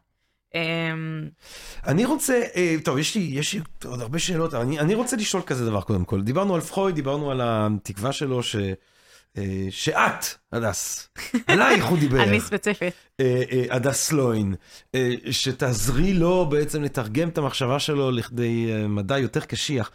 אה, ומן הסתם שהתורה של פרויד, הפסיכואנליזה, התורה הפסיכואנליטית, ממש ביסוד שלה יש את הרעיון הזה של הדחקה. כן? אה, לא בהכרח רק של זיכרונות, אצלו זה כמובן בעיקר מניעים, אה, אה, דחפים מיניים ואלימים, אנחנו מדחיקים את זה. פרויד חשב שה, שהסיבה לנורוזה זה בעצם שיש חוק שימור האנרגיה, עם כמות מסוימת של אנרגיה מושקעת בהדחקה של דחף מיני שמאיים להשתלט על המודע, שאנחנו לא מסוגלים להתמודד איתו ואנחנו צריכים להדחיק אותו, אבל הוא נורא חזק, אז אין מספיק אנרגיה אה, אה, אה, כדי לפעול באופן... אה, אה, יצירתי, ואז נכנסים בעצם לנורוזה או להיסטריה, אז הם דיברו על דברים כאלה, ולכן אם אתה בעדינות בפסיכואנליזה מעלה את, ה, את, ה, את התוכן המודחק, אז אה, לא צריך להשקיע אנרגיה בלהדחיק, אה, ובריאות נפשית מסוימת יכולה לחזור. אה, האם אה, המדע שאת חוקרת אותו אה, מאשש את הרעיון שאנחנו מדחיקים אה, זיכרונות? אני חייבת להודות שזה לא מספיק קרוב אליי בשביל שאני אתן תשובה אינטליגנטית אה, מאוד. של מה, הדחקה של זיכרון? כי כאילו הזווית שאני מגיעה ממנה לשאלות של זיכרון, היא זווית של, אוקיי, בואו נראה מעגלים של תאים בודדים במוח, או של מאות או של אלפי תאים, איך הם שומרים מידע. זה מאוד, מאוד מכניסטי. אה, אה, עכשיו, למשל, אה, בהתחלה, הפרויקט מחקר שתכננתי לעשות ובסוף לא יצא לפועל, היה להסתכל באזור שבו הזיכרון עבודה מאוחסן, שזה בעיקר העונה הקדמית, מה תאים בודדים עושים שם בשביל לשמור עכשיו על מידע ל-20 שניות הבאות. Hmm. אה, אז שאלות על אה, פסיכולוגיות, על הדחקה וכאלה דברים, זה, זה פחות אליי. כן. אמ, כן, אני מצטערת. כאילו, אני אבל- רוצה אבל- להגיד משהו אינטליגנטי, אבל לא רוצה בוא לומר נגיד- משהו בוא נגיד כזה שטויות. דבר, נעשה את זה אפילו יותר, פחות, בלי המטען אולי הפחודיאני. ה- אנחנו הרי יודעים שאנשים לפעמים לא זוכרים שהם זוכרים משהו, נכון, ואז כאילו פתאום זה יכול להפציע. נכון. אז, אז חלק מהקטע הוא שהרבה פעמים כשאנחנו חושבים על שכחה, זה לא שמשהו כבר לא נמצא במוח, אלא שאנחנו פשוט לא מצליחים למצוא איפה הוא נמצא. אז אני אוהבת לחשוב, אה, בהתחלה שאלת אותי על שליפה ולא עניתי לך בסוף, אז אה, כשאנחנו שולפים זיכרון, כשאנחנו נזכרים, בעצם ה- אה, העונות הקדמיות שהן אחראיות גם על זיכרון עבודה, בעצם צריכות למצוא כאילו את הזיכרון ולהפעיל אותו בשביל שאני אזכר. אז אני אוהבת לחשוב עליהן אה, אה, כאילו הולכות ומחפשות, הן הספרנית שהולכות ומחפשת, מחפשות איפה הספר נמצא בספרייה, אה, ולא תמיד הן, ולא תמיד הן מוצאות איפה הזיכרון נמצא. אז הרבה פעמים כשאני לא זוכרת משהו, אז זה לא כי הוא לא קיים יותר, אלא פשוט כי אני לא מוצאת את הכתובת שלו. אמ, אז יש גם את התופעה הזאת של משהו שאתה על קצה כאילו... הלשון. על קצה כן. הלשון, נכון. נכון. ואיך שאנחנו מגיעים לזה בדרך כלל זה אסוציאטיבית, אז זה כאילו, אני אומרת זה קשור לזה, זה קשור לזה, זה קשור לזה, זה כאילו אני אומרת לספרנית, זה בז'אנר הפנטזיה, סופר שמתחיל באות ב', לאט לאט אני ממקמת את זה וממקמת את זה, עד שאסוציאטיבית אני מצליחה להגיע למקום הנכון. אמ, אז הרבה פעמים דברים שאנחנו לא זוכרים זה פשוט כי אה, לא, אה, לא, לא, המוח שלנו כאילו שכח איפה הם נמצאים. אה, ויכול להיות שאם פתאום יש משהו שאסוציאטיבית איכשהו מזכיר לנו אותם, אז הם יעלו ככה יותר על פני השטח. אה, אנחנו יודעים גם במיוחד שזה קורה עם אה, למשל ריחות, נכון? אז ריחות הרבה פעמים מעוררים איזשהו זיכרון מאוד מאוד חזק. והסיבה היא ככל הנראה שהאזור של הריח פשוט נמצא צמוד לאזור של הזיכרון. זאת אומרת, הוא צמוד להיפוקמפוס. אה, אז כנראה פשוט, מעניין. בגלל שזה קרוב יותר פיזית, יש מוזיקה. איזשהו קישור. נכון, גם מוזיקה היא מאוד מאוד, אה, אה, יכולה להפעיל זיכרון באופן מאוד אפקטיבי. אמ, אם מדברים על אפקטיביות, אה, את יודעת, יש, היה את הסיפור דניאל, שכחתי את השם משפחה שלו, בחור שעבר אמ, רצף של התקפים אפילפטיים כשהוא היה צעיר, אה, והוא נהיה כזה סוג של savant, אה, גם במתמטיקה, זאת אומרת, מהמם. יכול להגיד לו 324 כפול 4,000 זה, ופשוט פשט, זה נובע ממנו. אה, הוא למד פינית תוך אה, שבוע. אה, הוא זכר, אם אני לא טועה, את, את המספר פאי, 20 אלף, 40 אלף. digits, זאת אומרת, הוא ישב 4 שעות ואמר 3.14 וואו. ו-4 שעות. ארבע, אולי, או, או יותר, אבל 40 אלף מספרים. כן. אה, מטורף, מטורף. וחוקרים וזה, ויש סרט מאוד יפה, אני, אני אשלח לה. סרט, סרט ממש דוקומנטרי מטורף, כי אתה אומר, מה, איפשהו זה סרט שגורם לך לחשוב ש, שהמתמטיקה חייבת להיות תמונה איכשהו במציאות, כי כשהוא מתאר את, ה, את הדבר הזה של לזכור ככה את פאי, הוא, הוא אומר, אני, הוא אומר שאם... אם, אם אתה נותן לו מספר מזויף, כשמקריאים לו את פאי ומכניסים שבע במקום חמש באיזושהי נקודה, אז הוא כאילו, הוא כאילו חווה את זה פיזית כאיזה משהו. אה, אבל בסדר, אנחנו לא נזכור אולי את פאי 40 אלף מספרים אה, קדימה. לא, אני לא יודע אם אני לגמרי מגזים וזה 4 אלף או 20 אלף, אבל זה זה בכל מספר... אופן מאוד מרשים, בוא נגיד כן. שבטח דניאל הזה זוכר אותו. אבל יש הרבה דיבור על, על יכולת לשפר. כבר אה, הרבה זמן, ג'ורדנו ברונו, אחד מהגיבורים שלי שמת על אה, קידוש המדע ב-1600, הוא אחד מהשטיקים שלו לפני שהחליטו לסחוף אותו כי הוא חשב שהיקום הוא אינסופי וזה פחות התאים לוותיקן. אז הוא היה אה, מדבר על תרגילי זיכרון נכון. והיה לו זיכרון פנומנלי. האם אנחנו איך זה שבעצם אנחנו יכולים לשפר את הזיכרון? אנשים אומרים ככה בצורה פשטות זה כמו שריר צריך לאמן אותו. כן, בגדול, כש... יש הרבה דרכים לשפר זיכרון, ומה שהן עושות זה לא שהן הופכות את הזיכרון שלי לטוב יותר, הן פשוט אומרות שאני יותר במודע יכולה להחליט על במה להקדיש את, ה, את הזיכרון שלי. זאת אומרת, זה אומר שאני יותר שולטת באלומה הזאת, ולאיפה היא מכוונת את, ש... את הזיכרון. Um, מעבר לזה, יש עניין של מהי באמת יחידת הזיכרון שדיברנו עליה.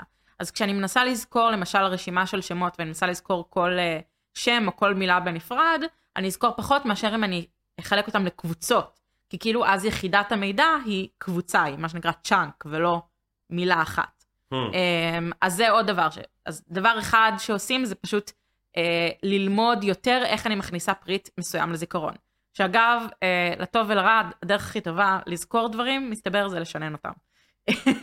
מה זאת אומרת, מה זה באמת לשנן?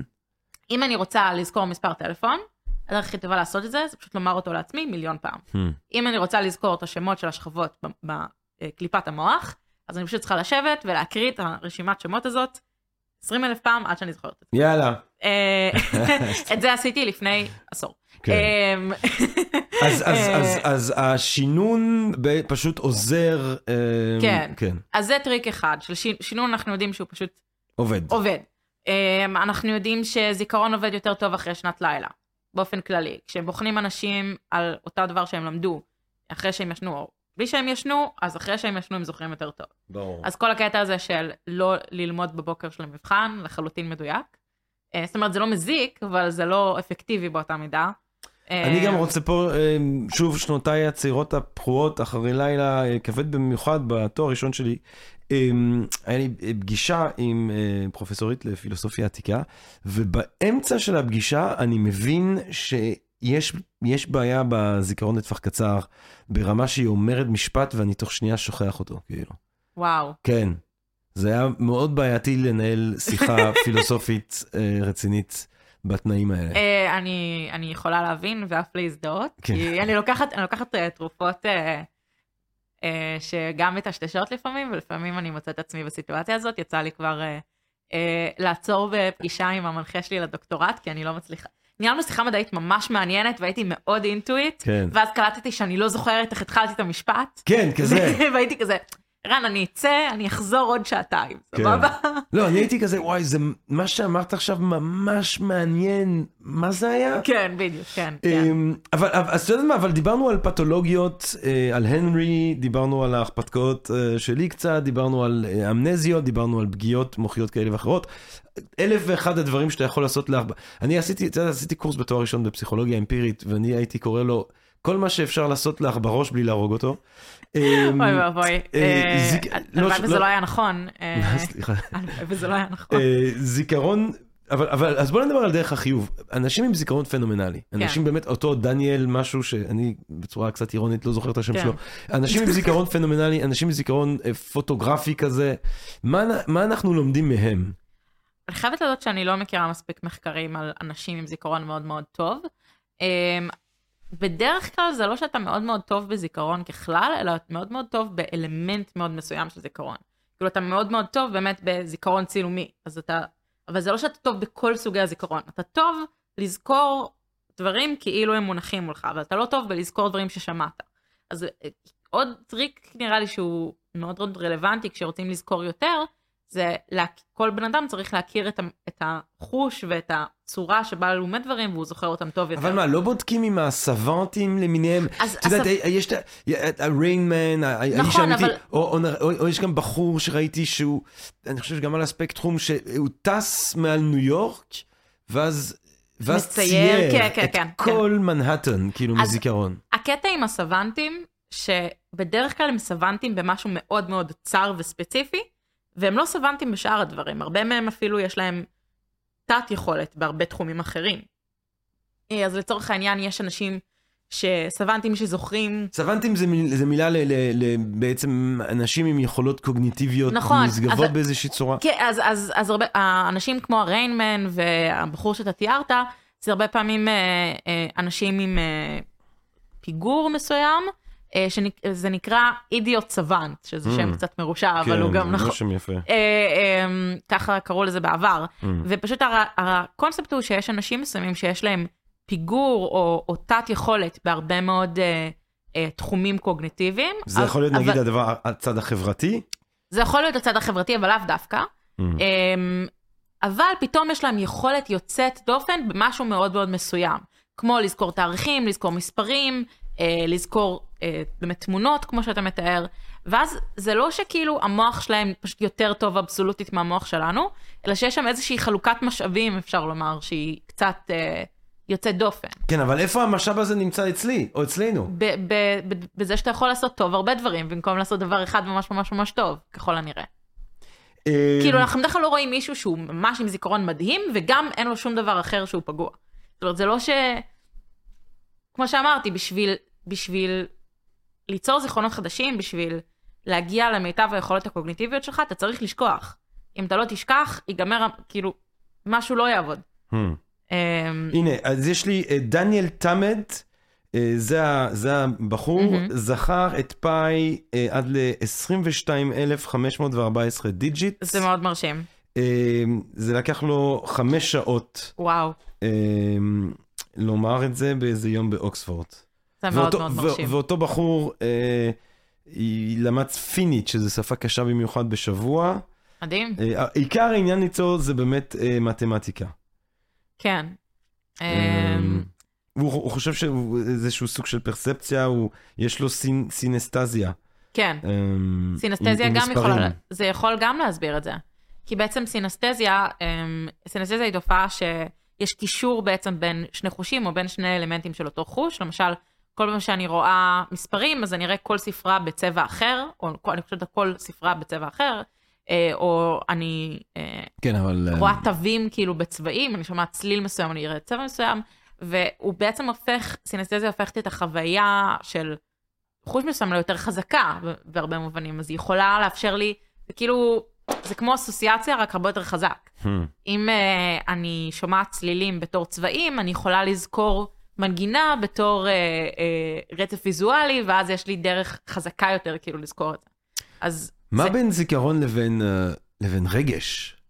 הרי אמרת אה, פרוסט, כן, שעם המדלן או עם הניחוח, ואז אתה זוכר את הילד. נכון. ואז גם מיד יש רגש. אני חושב נכון. שיש קשר מאוד הדוק בין זיכרון יש לבין רגש. קשר מאוד הדוק. באופן כללי, המערכת של הרגשות במוח, נקראת המערכת הלימבית, כוללת בתוכה גם את ההיפוקמפוס. הוא, אה. הוא בכל מקום בהיפוקמפוס. כן. איפה ו- שאתה לא מסתכל. והמערכת של הרגשות כוללת, של הזיכרון כוללת בתוכה גם את האמיגדלה, שהוא האזור במוח שמקושר לרגשות חזקים, אמ, בעיקר לפחד, אבל גם רגשות חיוביים חזקים. אמ, אז באמת ה... זה מאוד מאוד קשור אחד לשני, ובאמת גם הזיכרונות הכי חזקים הם זיכרונות שיש להם גוון רגשי הכי חזק. אז אולי בגלל זה learning by heart, באיזשהו, לומדים, בעברית אומרים בעל פה, אבל אה, בצרפתית פחקר, באנגלית, כאילו באנגלית לומדים בלב. בלב, כן. כן, אין ספק שזיכרונות שיש להם רכיב רגשי, הם זיכרונות שבדרך כלל הם גם יותר מרגישים מוחשיים, וגם הרבה פעמים אנחנו פחות שוכחים אותם. תגידי, יש מחקרים על כך שעכשיו שבעצם, כמו שעכשיו אה, לא הייתי צריך לזכור את השם דניאל תמת, כי יש לי את הזיכרון הנייד של, ה, של הפלאפון. היית חושבת שהדור שלנו, שבו אנחנו בעצם יכולים לשחרר אה, אה, אה, כוח אחסון או אנרגיה שהולכת לאחסון, בגלל שאנחנו לא צריכים לזכור בעל פה, הכל נמצא לנו בפלאפון, אנחנו לא צריכים לזכור טלפונים. כן, כאילו סבתא שלי יש לה זיכרון די מדהים של, היא זוכרת את הטלפון של. כולם, אני לא יודע את הטלפון של בני המשפחה שלי כמו שהיא יודעת. אה, את חושבת שיש מחקרים שמראים שהיכולת, שהזיכרון שלנו אה, מידרדר בדור הזה של ה- הדיגיטלי לעומת הדור האנלוגי שקדם לו? אמ, אני לא בטוחה, אני יודעת שקודם כל, זה מאוד הגיוני לי שנגיד תהיה ירידה בתכולה של זיכרון קצר טווח, נכון? כי אני כאילו פחות צריכה לזכור דברים, אה, כמו מספרי טלפון ודברים מהסוג הזה, ואם דיברנו על אימון קודם, אז אנחנו יודעים שלמשל, 239, 37, 12, חזר לי, הטלפון שלי בבלגיה.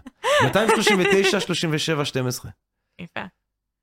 אה, אה, אז אה, כן, אז אנחנו יודעים שתרגול הוא חשוב לדברים האלה. זאת אומרת, ככל שאני יותר מתורגלת בלזכור דברים אה, ולזכור יותר ספרות, ככה אני אהיה יותר טובה בזה גם בעתיד. אז אם אני הייתי רגילה לזכור מספרי טלפון, אז יהיה לי קל יותר לזכור מספרי טלפון חדשים.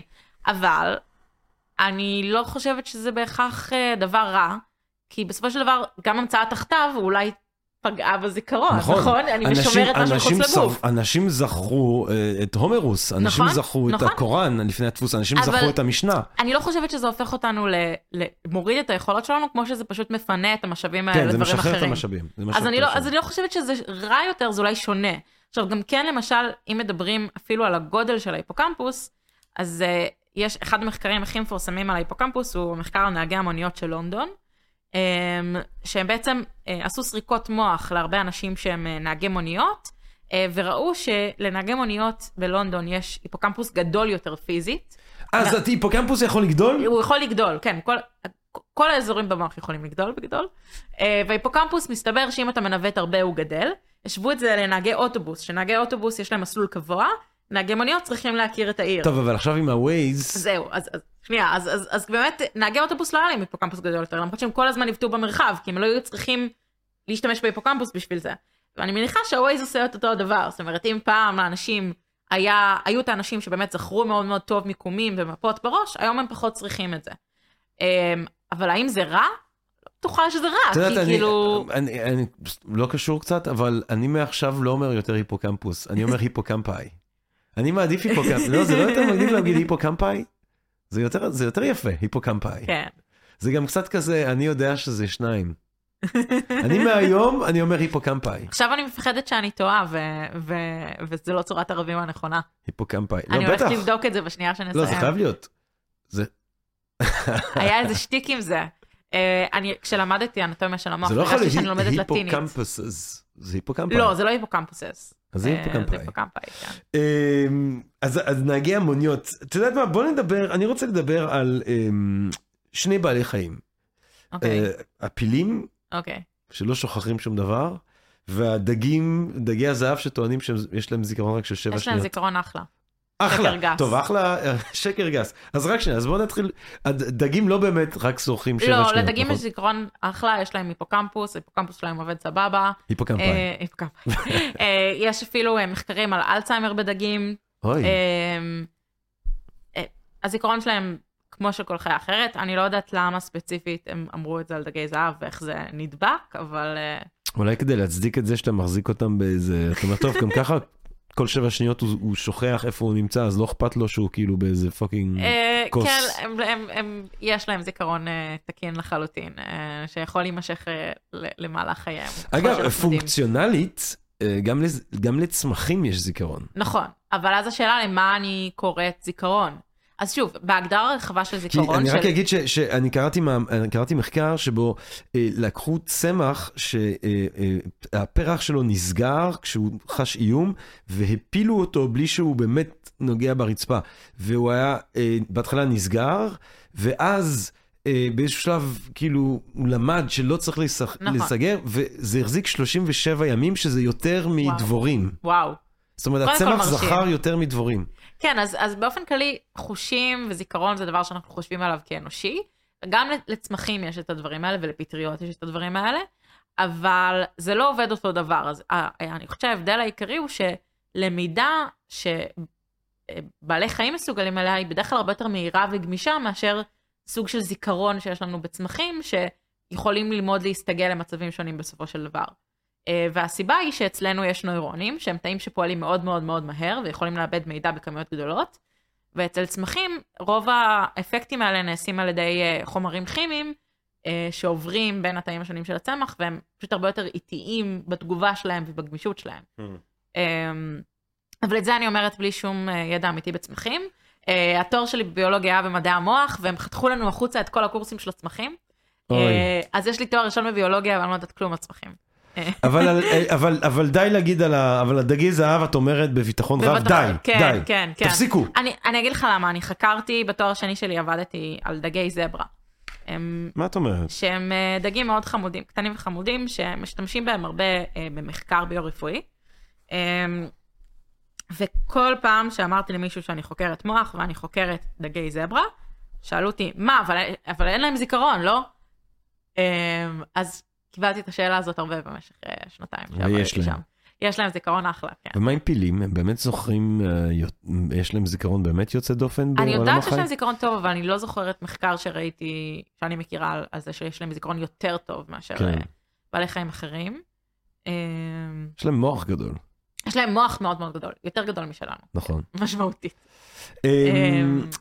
ציינת את אלצהיימר אצל הדגים. נכון. מה, מה, מה, אולי גם זה פתולוגיה שאולי דווקא נכון. אפשר ללמוד. מה- נכון. מה קורה, ב- מה אנחנו יודעים קורה במוח באלצהיימר? אז אלצהיימר היא באמת מחלה של ההיפוקמפוס. Mm. אמ, מה שקורה באלצהיימר זה שנוצרים לי סוג של, אה, סוג של junk שמתחיל להצטבר בסביבות תאים בהיפוקמפוס, ולאט לאט הוא פשוט הורג את התאים בהיפוקמפוס. אז התאים האלה מתחילים למות, וכשהתאים האלה מתחילים למות, אז נוצרים לי בעיות בזיכרון.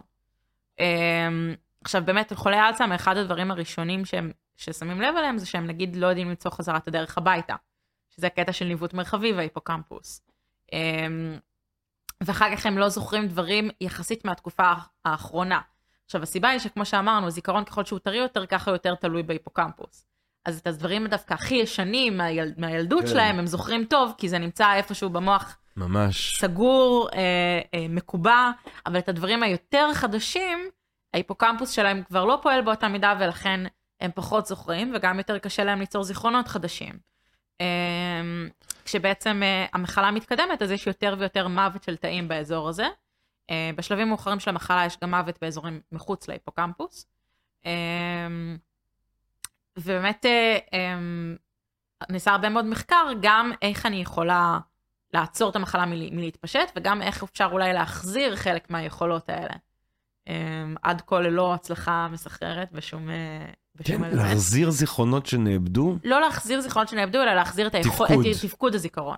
זה- ליצור זיכרונות מן חדשים. הסתם זה אחת מהתופעות המוחכבות, הקשות ברמה הרגשית. לגמרי. אני עבדתי בבית אבות, אה, ובברלין זה היה, ואני היה איזה לילה שפגשתי מישהי, מ- הייתה מקולומביה, ואתה יודע, עבדתי בלילה אז, ו- וראית את הבלבול וזה, ואמרתי, אני אשב איתה, ושמתי בואנה ויסטה סושיאל קלוב, ה- כי זה הדבר היחידי שהיה לי שקצת, והיא זכה, היא אמרה, אה, זה המוזיקה של חוף הים, זה ככה, והיא הקשיבה ודיברנו ותקשרנו ופה ושם, והיה לרגע חזרת, ראית במבט איזשהו פיקוס, ואז אה, השארתי אותה לישון, ושעה אחרי זה עליתי, ו- וממש היה לנו רגע ככה קרוב וכיף, והקשבנו למוזיקה, ולקחתי אותה לשירותים, והיא אפילו קצת צחקה איתי, היא אמרת, או, זה... ו- ו- ו- ו- ואז כשחזרתי אחרי שעה, היא כאילו שוב הייתה מפוחדת ומבולבלת, היא לא זכרה אותי בכלל. כן. כאילו, הזיכרון החדש הזה שאני כן. הייתי עבורה לא, לא נקלט. זה דווקא הדברים הכי... שלא לדבר על ילדים של אנשים עם אלצהיימר שבאיזשהו שלב, כן, הם גם לא זוכרים את אותם, ה... כן. כן, זה מאוד מאוד מאוד קשה.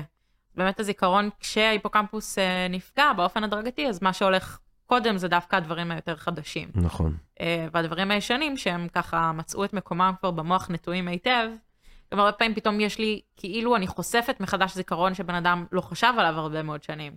אנשים חוזרים לדבר בשפות אם שלהם שהם לא דיברו שנים. Hmm, כאילו קילפתי החוצה את הדברים החדשים, ופתאום יש יותר אה, כן. מקום, או יותר קל להגיע לזיכרונות היותר אה, שנים. אה, אז באמת, אלצהיימר היא מחלה שנחקרת המון, זאת אומרת, היא תחום המחקר אולי הכי פורה במדעי המוח זה באלצהיימר, אה, אבל לא כל כך מצליחים אה, להבין, יש שתי בעיות. קודם כל, עד שאנחנו רואים את התסמינים שלה, בדרך כלל זה כבר שלב יחסית מאוחר. אה, ודבר שני, זה שאנחנו לא יודעים איך לעצור אותה. זאת אומרת, ה junk הזה שאמרתי, פיתחו תרופות שמעיפות החוצה את ה junk הזה ומנקות אותו. אבל כשעשו, כשנתנו לאנשים את התרופות האלה, זה לא עזר. הזיכרון שלהם עדיין היה גרוע. אמ, אז עכשיו חושבים, אולי ה junk הזה הוא לא הגורם, אלא הוא אחד מהסימפטומים. וזה לא מה שאני צריכה להעיף החוצה. אה, אולי יש משהו אחר שגורם גם להצטברות של ה junk וגם למוות של התאים. אמ, אז אנחנו קצת, אה, ב- היה ואצל הדגים, שאמרת שיש אלצהיימר אצל דגים, כן. אז אנחנו רואים את אותם סימפטומים? אז האלצהיימר אצל דגים כמו, אה, בעצם בהיפוקמפאי? בהיפוקמפוס, כן. כשחוקרים אה, אלצהיימר בבעלי חיים, בעכברים אה, או בדגים, בדרך כלל עושים את זה במה שנקרא מודלים של מחלות. זאת אומרת, זה לא אה, בעלי חיים שיש להם את המחלה הזאת במקור, אלא בעלי חיים שבעצם עשו להם מוטציות ב-DNA בשביל שהם יחוו מחלה שהיא דומה כמה שיותר למחלה האנושית, ואז יהיה אפשר לחקור את המחלה אצלם ולחפש פתרונות אצלם. אה, אז רוב המחקר על אה, אלצהיימר נעשה אה, במודל עכברים עכברי, שבעצם יש לו חמש מוטציות שרואים, אלצהיימר, יש לנו אלצהיימר ספורדי, שאנחנו לא יודעים מאיפה זה מגיע, ואלצהיימר משפחתי, שהוא מגיע אצל אנשים שהיה להם רקע במשפחה, והוא גם בדרך כלל מתפרץ בגיל צעיר יותר, ושם יש מוטציות שאנחנו מכירים, שיכולות בעצם להעלות את הסיכוי לחלות במחלה. זה אף פעם לא 100%, אבל זה מעלה ומוריד את הסיכויים. אז בעצם מה שעשו זה לקחו, הסתכלו על חמישה גנים כאלה ש, אה, מופיע, שמופיעות אצל המוטציות אצל אנשים שיש להם אלצהיימר במשפחה, ויצרו זן של עכברים שיש לו בעצם מוטציות באותם אה, גנים. ואז כשמסתכלים על ההתנהגות שלהם ועל המוח שלהם, הם מראים סימפטומים דומים לאלו של חולי אלצהיימר אנושיים. Um, עכשיו, כמובן שמה שאני מתארת פה הוא מזעזע לחלוטין, um, אבל זו הדרך היחידה שאנחנו יודעים היום לפתח תרופות מבלי לנסות אותן על בני אדם, או לחתוך מוחות של בני אדם ולנסות להבין מה קורה בפנים, uh, שזה גם משהו שעושים כמובן לאחר המוות. כן. כש, אגב, כשפורסים מוחות של חולי אלצהיימר לאחר המוות, ממש רואים את הג'אנק הזה, לא צריך, כאילו ממש במיקרוסקופ פשוט, ממש רואים את הנקודות השחורות האלה, ורואים ממש ירידה בנפח של ההיפוקמפוס, אה, זה מאוד מאוד אה, ניכר. טוב, אנחנו צריכים אה, לאט לאט לסיים, ואולי אנחנו נסיים קצת. עם, עם, עם הנושא אה, שעליו דיברנו במפגש הראשון שלנו. אם את זוכרת, הדס לוין, דיברנו על אה, ממשק אדם מכונה. נכון. אה, מה אם, מה אם להעתיק את הזיכרון שלנו על סרבר חיצוני? יאללה, די, כמה עוד אני יכול לסחוב את כל הדברים האלה? מה אם לקחת את הסיפור הזה שזרקתי את, ה, את הענב המקולקל מתחת לשופאז', אה, ולמה אי אפשר לשים את זה ב, באיזשהו... כי אנחנו לא יודעים איפה זה נמצא, אנחנו לא יודעים מי התאים, מתי, מתי, אנחנו לא מתי יודעים איך הם? פועלים. כן, נכון, אבל מתי... די, שלא- די, תעבדו קצת, תחקרו קצת. עד שלא יהיו לנו שיטות טובות יותר להסתכל על, על, ברזולוציה של תא בודד, אבל על הרבה מאוד תאים, אנחנו גם לא נתקרב לזה, זה א'.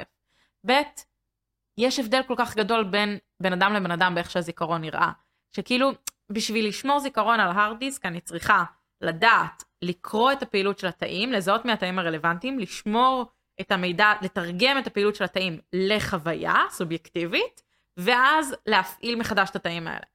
אה, או נגיד, אפילו אם אני רוצה במוח של מישהו אחר, זה אפילו יותר מורכב. אבל חוויה הסובייקטיבית תלויה במלא דברים במוח, ואין לי יכולת לשחזר את זה. אז כאילו, אני לא חושבת שאי פעם, אה, אני אישית לא נות, נוטה להאמין שאנחנו לא נגיע למצב שנוכל לשמור זיכרונות על, אה, על הרד דיסק או על כל דבר חיצוני. לא, זה לא אה, יהיה הארד דיסק, זה יהיה משהו אחר לגמרי.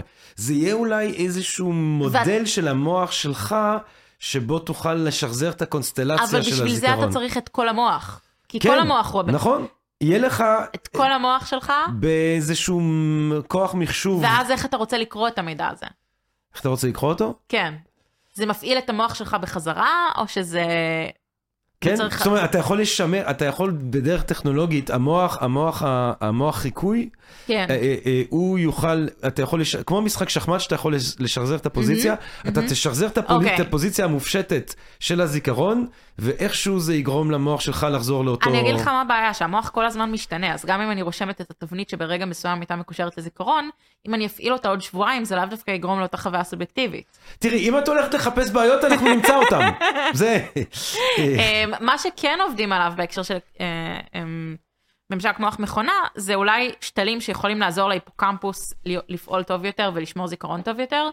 אה, בעיקר בקטע של אה, לתת לו זפים כשהוא לא, כשהוא לא מרוכז. מה זה טלוויזיה ישנה? לא, כאילו? לא, באמת עשו את זה, זאת אומרת, לקחו אנשים ש... אה, יאללה, היפוקמפוס, בום בום, תעבוד. אה, לימדו אותם רשימת מילים, אה, וראו איך בעצם נראה, נראית הפעילות החשמלית כשהם, כשהם לומדים מילה שהם ראו אחר כך שהם הולכים לשכוח, ואז נתנו להם ללמוד עוד רשימה, וכל פעם שהם אה, זיהו את הדפוס הזה, הם נתנו זץ קטן להיפוקמפוס, Mm, ואז אנשים העלו את הזיכרון שלהם פי 1.2.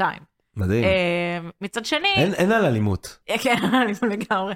מצד שני, לא ברור עוד כמה זה, א', הם העלו את זה פי 1.2 לטווח הקצר, לא אבל איך אתה ברור מה נותן- קרה איך אחרי אתה הרבה נותן זמן. למישהו זט ספציפית בהיפוקמפוס? זה אנשים שהיו להם אלקטרודות, אה, אה. חולי אפילפסיה שהיו להם אלקטרודות תגיד, שמושתלות, לא- אבל לא מספיק שיש להם אפילפסיה, אתה מתחיל כאילו לתת להם... אה, הם מתנדבים. כן? בעצם בשלב שבו עושים להם את המציאה של המקור של הגירוי, לפעמים יושבים עם אלקטרודות במוח, לפעמים גם כמה ימים, ומחכים כן. שיהיה להם התקף בשביל לראות מאיפה הוא מגיע, ואז מציעים להם להשתתף בניסויים, כן, וחלקם כדי, כאילו- מסכימים. אה, תוך כדי מכפכפים להם את ההיפוקמפאי. כן, כאילו, בעיקר כי הם גם ככה יושבים נכון. ומחכים בבית חולים, אז הרבה פעמים הם מסכימים לא, וזו להשתתף תחומה בניסוי. אדירה לאנושות. ברור, ברור, ברור. ברור. המידע שאנחנו משיגים מהחולים האלה הוא משהו שאי אפשר להשוות אותו בשום צורה. אבל את יודעת, אם דיברנו על הקונסטלציות, אה, ובעצם של, של מצבים קוגניטיביים, אי אפשר באמת לחשוב עליהם כאל תא בודד, אלא כאל איזושהי קונסטלציה של המוח באיזשהו אופן. נכון. זה כאילו מחזיר לי, זה מחזיר אותי למנון של אפלטון באיזושהי צורה. זאת אומרת, תמיד אומרים שהרגע הזה, שאומנם כאילו, יש את הסיפור המיתי, שאני מניח שאת אולי לא שותפה לו, של הז, ה, ה, הזיק, היכולת לז, לזכור, אה, או תורת ההיזכרות שמבקשת מאיתנו לזכור את מה שהנשמה הייתה עדה לה לפני ההתגלגלות שלה לגוף, אבל אומרים שזה התחלה של הרציונליזם, זאת אומרת, הרעיון שיש, שהידע מבפנים באיזושהי צורה. עכשיו, כשחושבים על זה, נגיד את לומדת משהו, אז את, יש גירוי חיצוני, אבל מה שהגירוי, הגירוי החיצוני לא חודר לך למוח, הגירוי נכון. החיצוני יוצר קונסטלציה מוחית נכון, שמשתמרת. נכון. אני אז ב- שומרת את התבנית של, הזה, של מה שהגירוי עשה לי, אני לא שומרת. את הגירוי. אז נכון? בעצם, הזיכרון כש- בא מבפנים. נכון? זאת אומרת, כן. בעצם אפלטון צדק במובן הזה שכל ידע הוא... הוא, הוא לא בא, הידע לא בא מבחוץ, הידע הוא, הוא, הוא משהו מבחוץ שמוביל לסידור מחדש. הוא סינתזה. זה מעניין, זה מעניין. הוא זה מעניין סינתזה לחשוב של. גירוי חיצוני ושל... כאילו, אני זוכר שחשבתי על זה כשרק למדתי את אפלטון, סליחה שאני... כן. ש, שכאילו אמרתי לעצמי, בואנה, זה מטורף, כי אני ישבתי באוניברסיטה, וכל היום אתה שומע הרצאות, וכאילו אתה חושב, כאילו, אני, אני כאן, אני, אני כאן ריק, אני, אני, אני חבית ריקה וממלאים אותי במים המתוקים של הידע. אבל בעצם לא, בעצם אה, יש גירוי שיוצר אה, קונסטלציות של המוח שלי שמשתמע. נכון, גם כל דבר שאתה לומד, הוא בסופו של דבר אתה תלמד אותו באופן שהוא תלוי בחוויות הקודמות שהיו לך. שני כן. אנשים יושבים בכיתה, הם לא לומדים את אותו דבר, גם אם הם שומעים את אותה הרצאה בדיוק. אמ, אז במובן הזה כן, אני חושבת שעוד מובן שהוא צדק בו זה שיש דברים מסוימים שהמוח שלנו כאילו מכוות אליהם מלידה. אמ, זה לא, זה לא זיכרון, זה פשוט שהמוח באבולוציה התחוות בשביל אה, לזהות דברים מסוימים. אמ, למשל, המוח שלנו ממש טוב בלקלוט פרצופים. זה כאילו משהו שהוא בא לנו כן. בטבעיות, כי הוא התעצב בצורה אני הזאת. ממש גרוע בשמות, אני טוב בפרצופים, אני... אמ, לדעתי עדיף פרצופים על שמות. כן? כן, תראה, אני אתן לך, אה, יש, יש לי טריק לאיך אתה מתמודד עם זה. אוקיי. כי נגיד, אנחנו, נגיד אנחנו במסיבה. ומגיע אה, מישהו שאני מכיר אותו, אבל אני לא זוכר את שמו, אז אני אעשה, אה, אה, ותכיר, הנה הדס לוין, בלי להגיד את השם שלו, ואז כן. הוא יגיד את השם. כן, כן, כן. אה, היה אה, אחד החברים הכי טובים שלי בתואר הראשון, ביליתי סמסטר שלם בלא לדעת איך קוראים לו. אה, כי בשבוע הראשון מלא אנשים אמרו לי את השמות שלהם ולא זכרתי. ואז בסוף זה באמת עשה, זה, זה באמת מה שעשיתי, זאת אומרת, הכרתי אותו לחברה שלי, ואז הוא אמר לה את השם שלו, וככה גיליתי לא, איך קוראים לו. הטקטיקה- אין על הטקטיקה הזאת. וואי, מעניין. הדס לוין, מתי את פותרת את הבעיית גוף נפש? מה עם זה? איך זה מתקדם? מחר, מחר. כן? כן. יש התקדמות? מה זה, שנתיים שלא דיברנו? שלוש? את ששנה. את עובדת? אה, את... אה, אני לא, אני חושבת שהיא פתורה. לא, היא לא פתורה. אין נפש, זהו, לא, פתרתי. אבל זה לא, זה לא משנה, זה לא, מש- לא, סליחה, לא, לא, לא, לא, אני לא מקבל את זה, לא. יש חוויה סובייקטיבית. החוויה הסובייקטיבית היא תולדה של הפעלת נוירונים מסוימים. בסדר. כשאתה מפעיל את הנוירונים האלה, יש לך חוויה סובייקטיבית, אוקיי, אין בעיה. אוקיי, אז את אומרת שהנוירונים גורמים לחוויה הסובייקטיבית? לא, הם החוויה הסובייקטיבית. אז מה זה רוצה להגיד? הם לא, הם, החוויה הסובייקטיבית היא תולדה של עצמה? זה לא הגיוני. או שהנוירונים הם גורמים לחוויה הסובייקטיבית, והחו- ואז החוויה הסובייקטיבית... חוויה סובייקטיבית היא פעילות משותפת של קבוצה של נוירונים.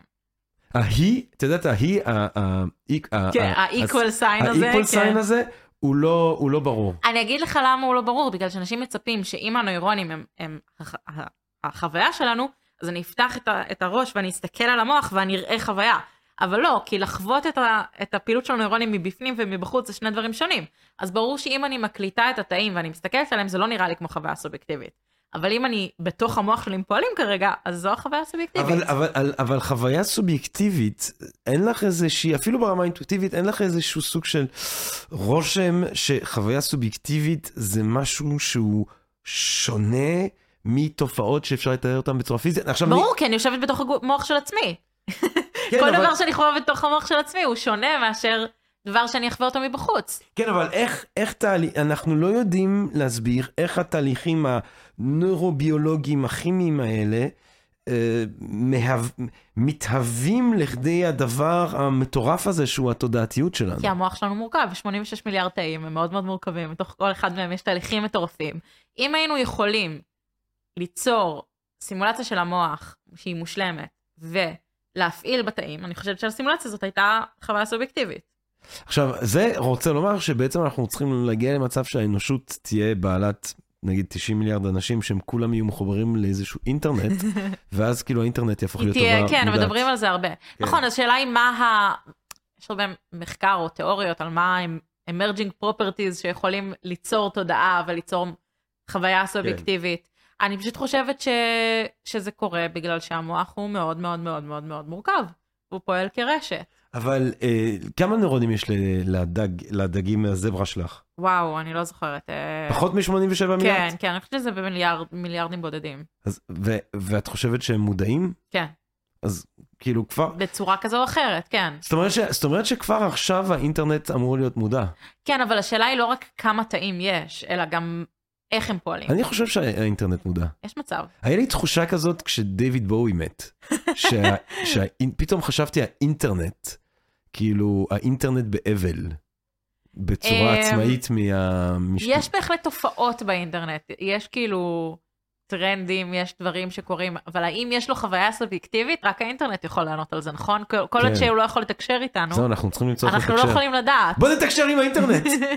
אה, כאילו באותה מידה יש לנו חולים שהם אה, משותקים בכל האיברים שלהם. נכון, אנחנו נכון. לא יודעים אם הם חווים חוויה סובייקטיבית או לא. היום, כי- היום דווקא אנחנו מצליחים לתקשר איתם. אז היום עם זריקות מוח אפשר לתקשר איתם בצורה מוג- מוגבלת כזו או כן. אחרת, אבל הנקודה היא שבשביל האינדיקציה היחידה שיש לי לחוויה סובייקטיבית היא תקשורת.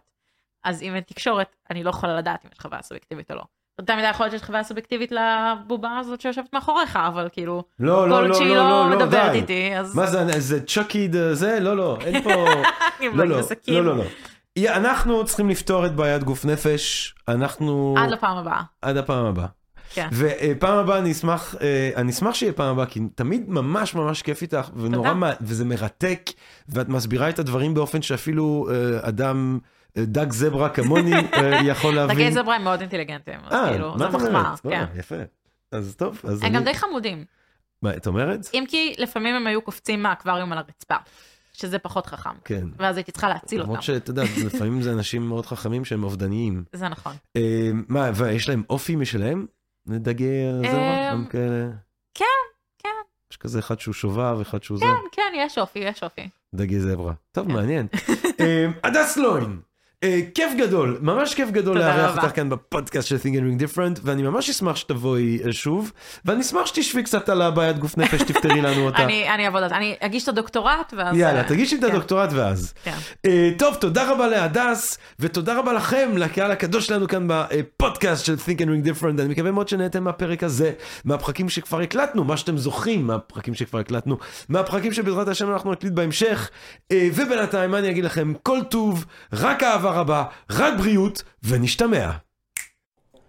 פודקאסט, פודקאסט, פודקאסט.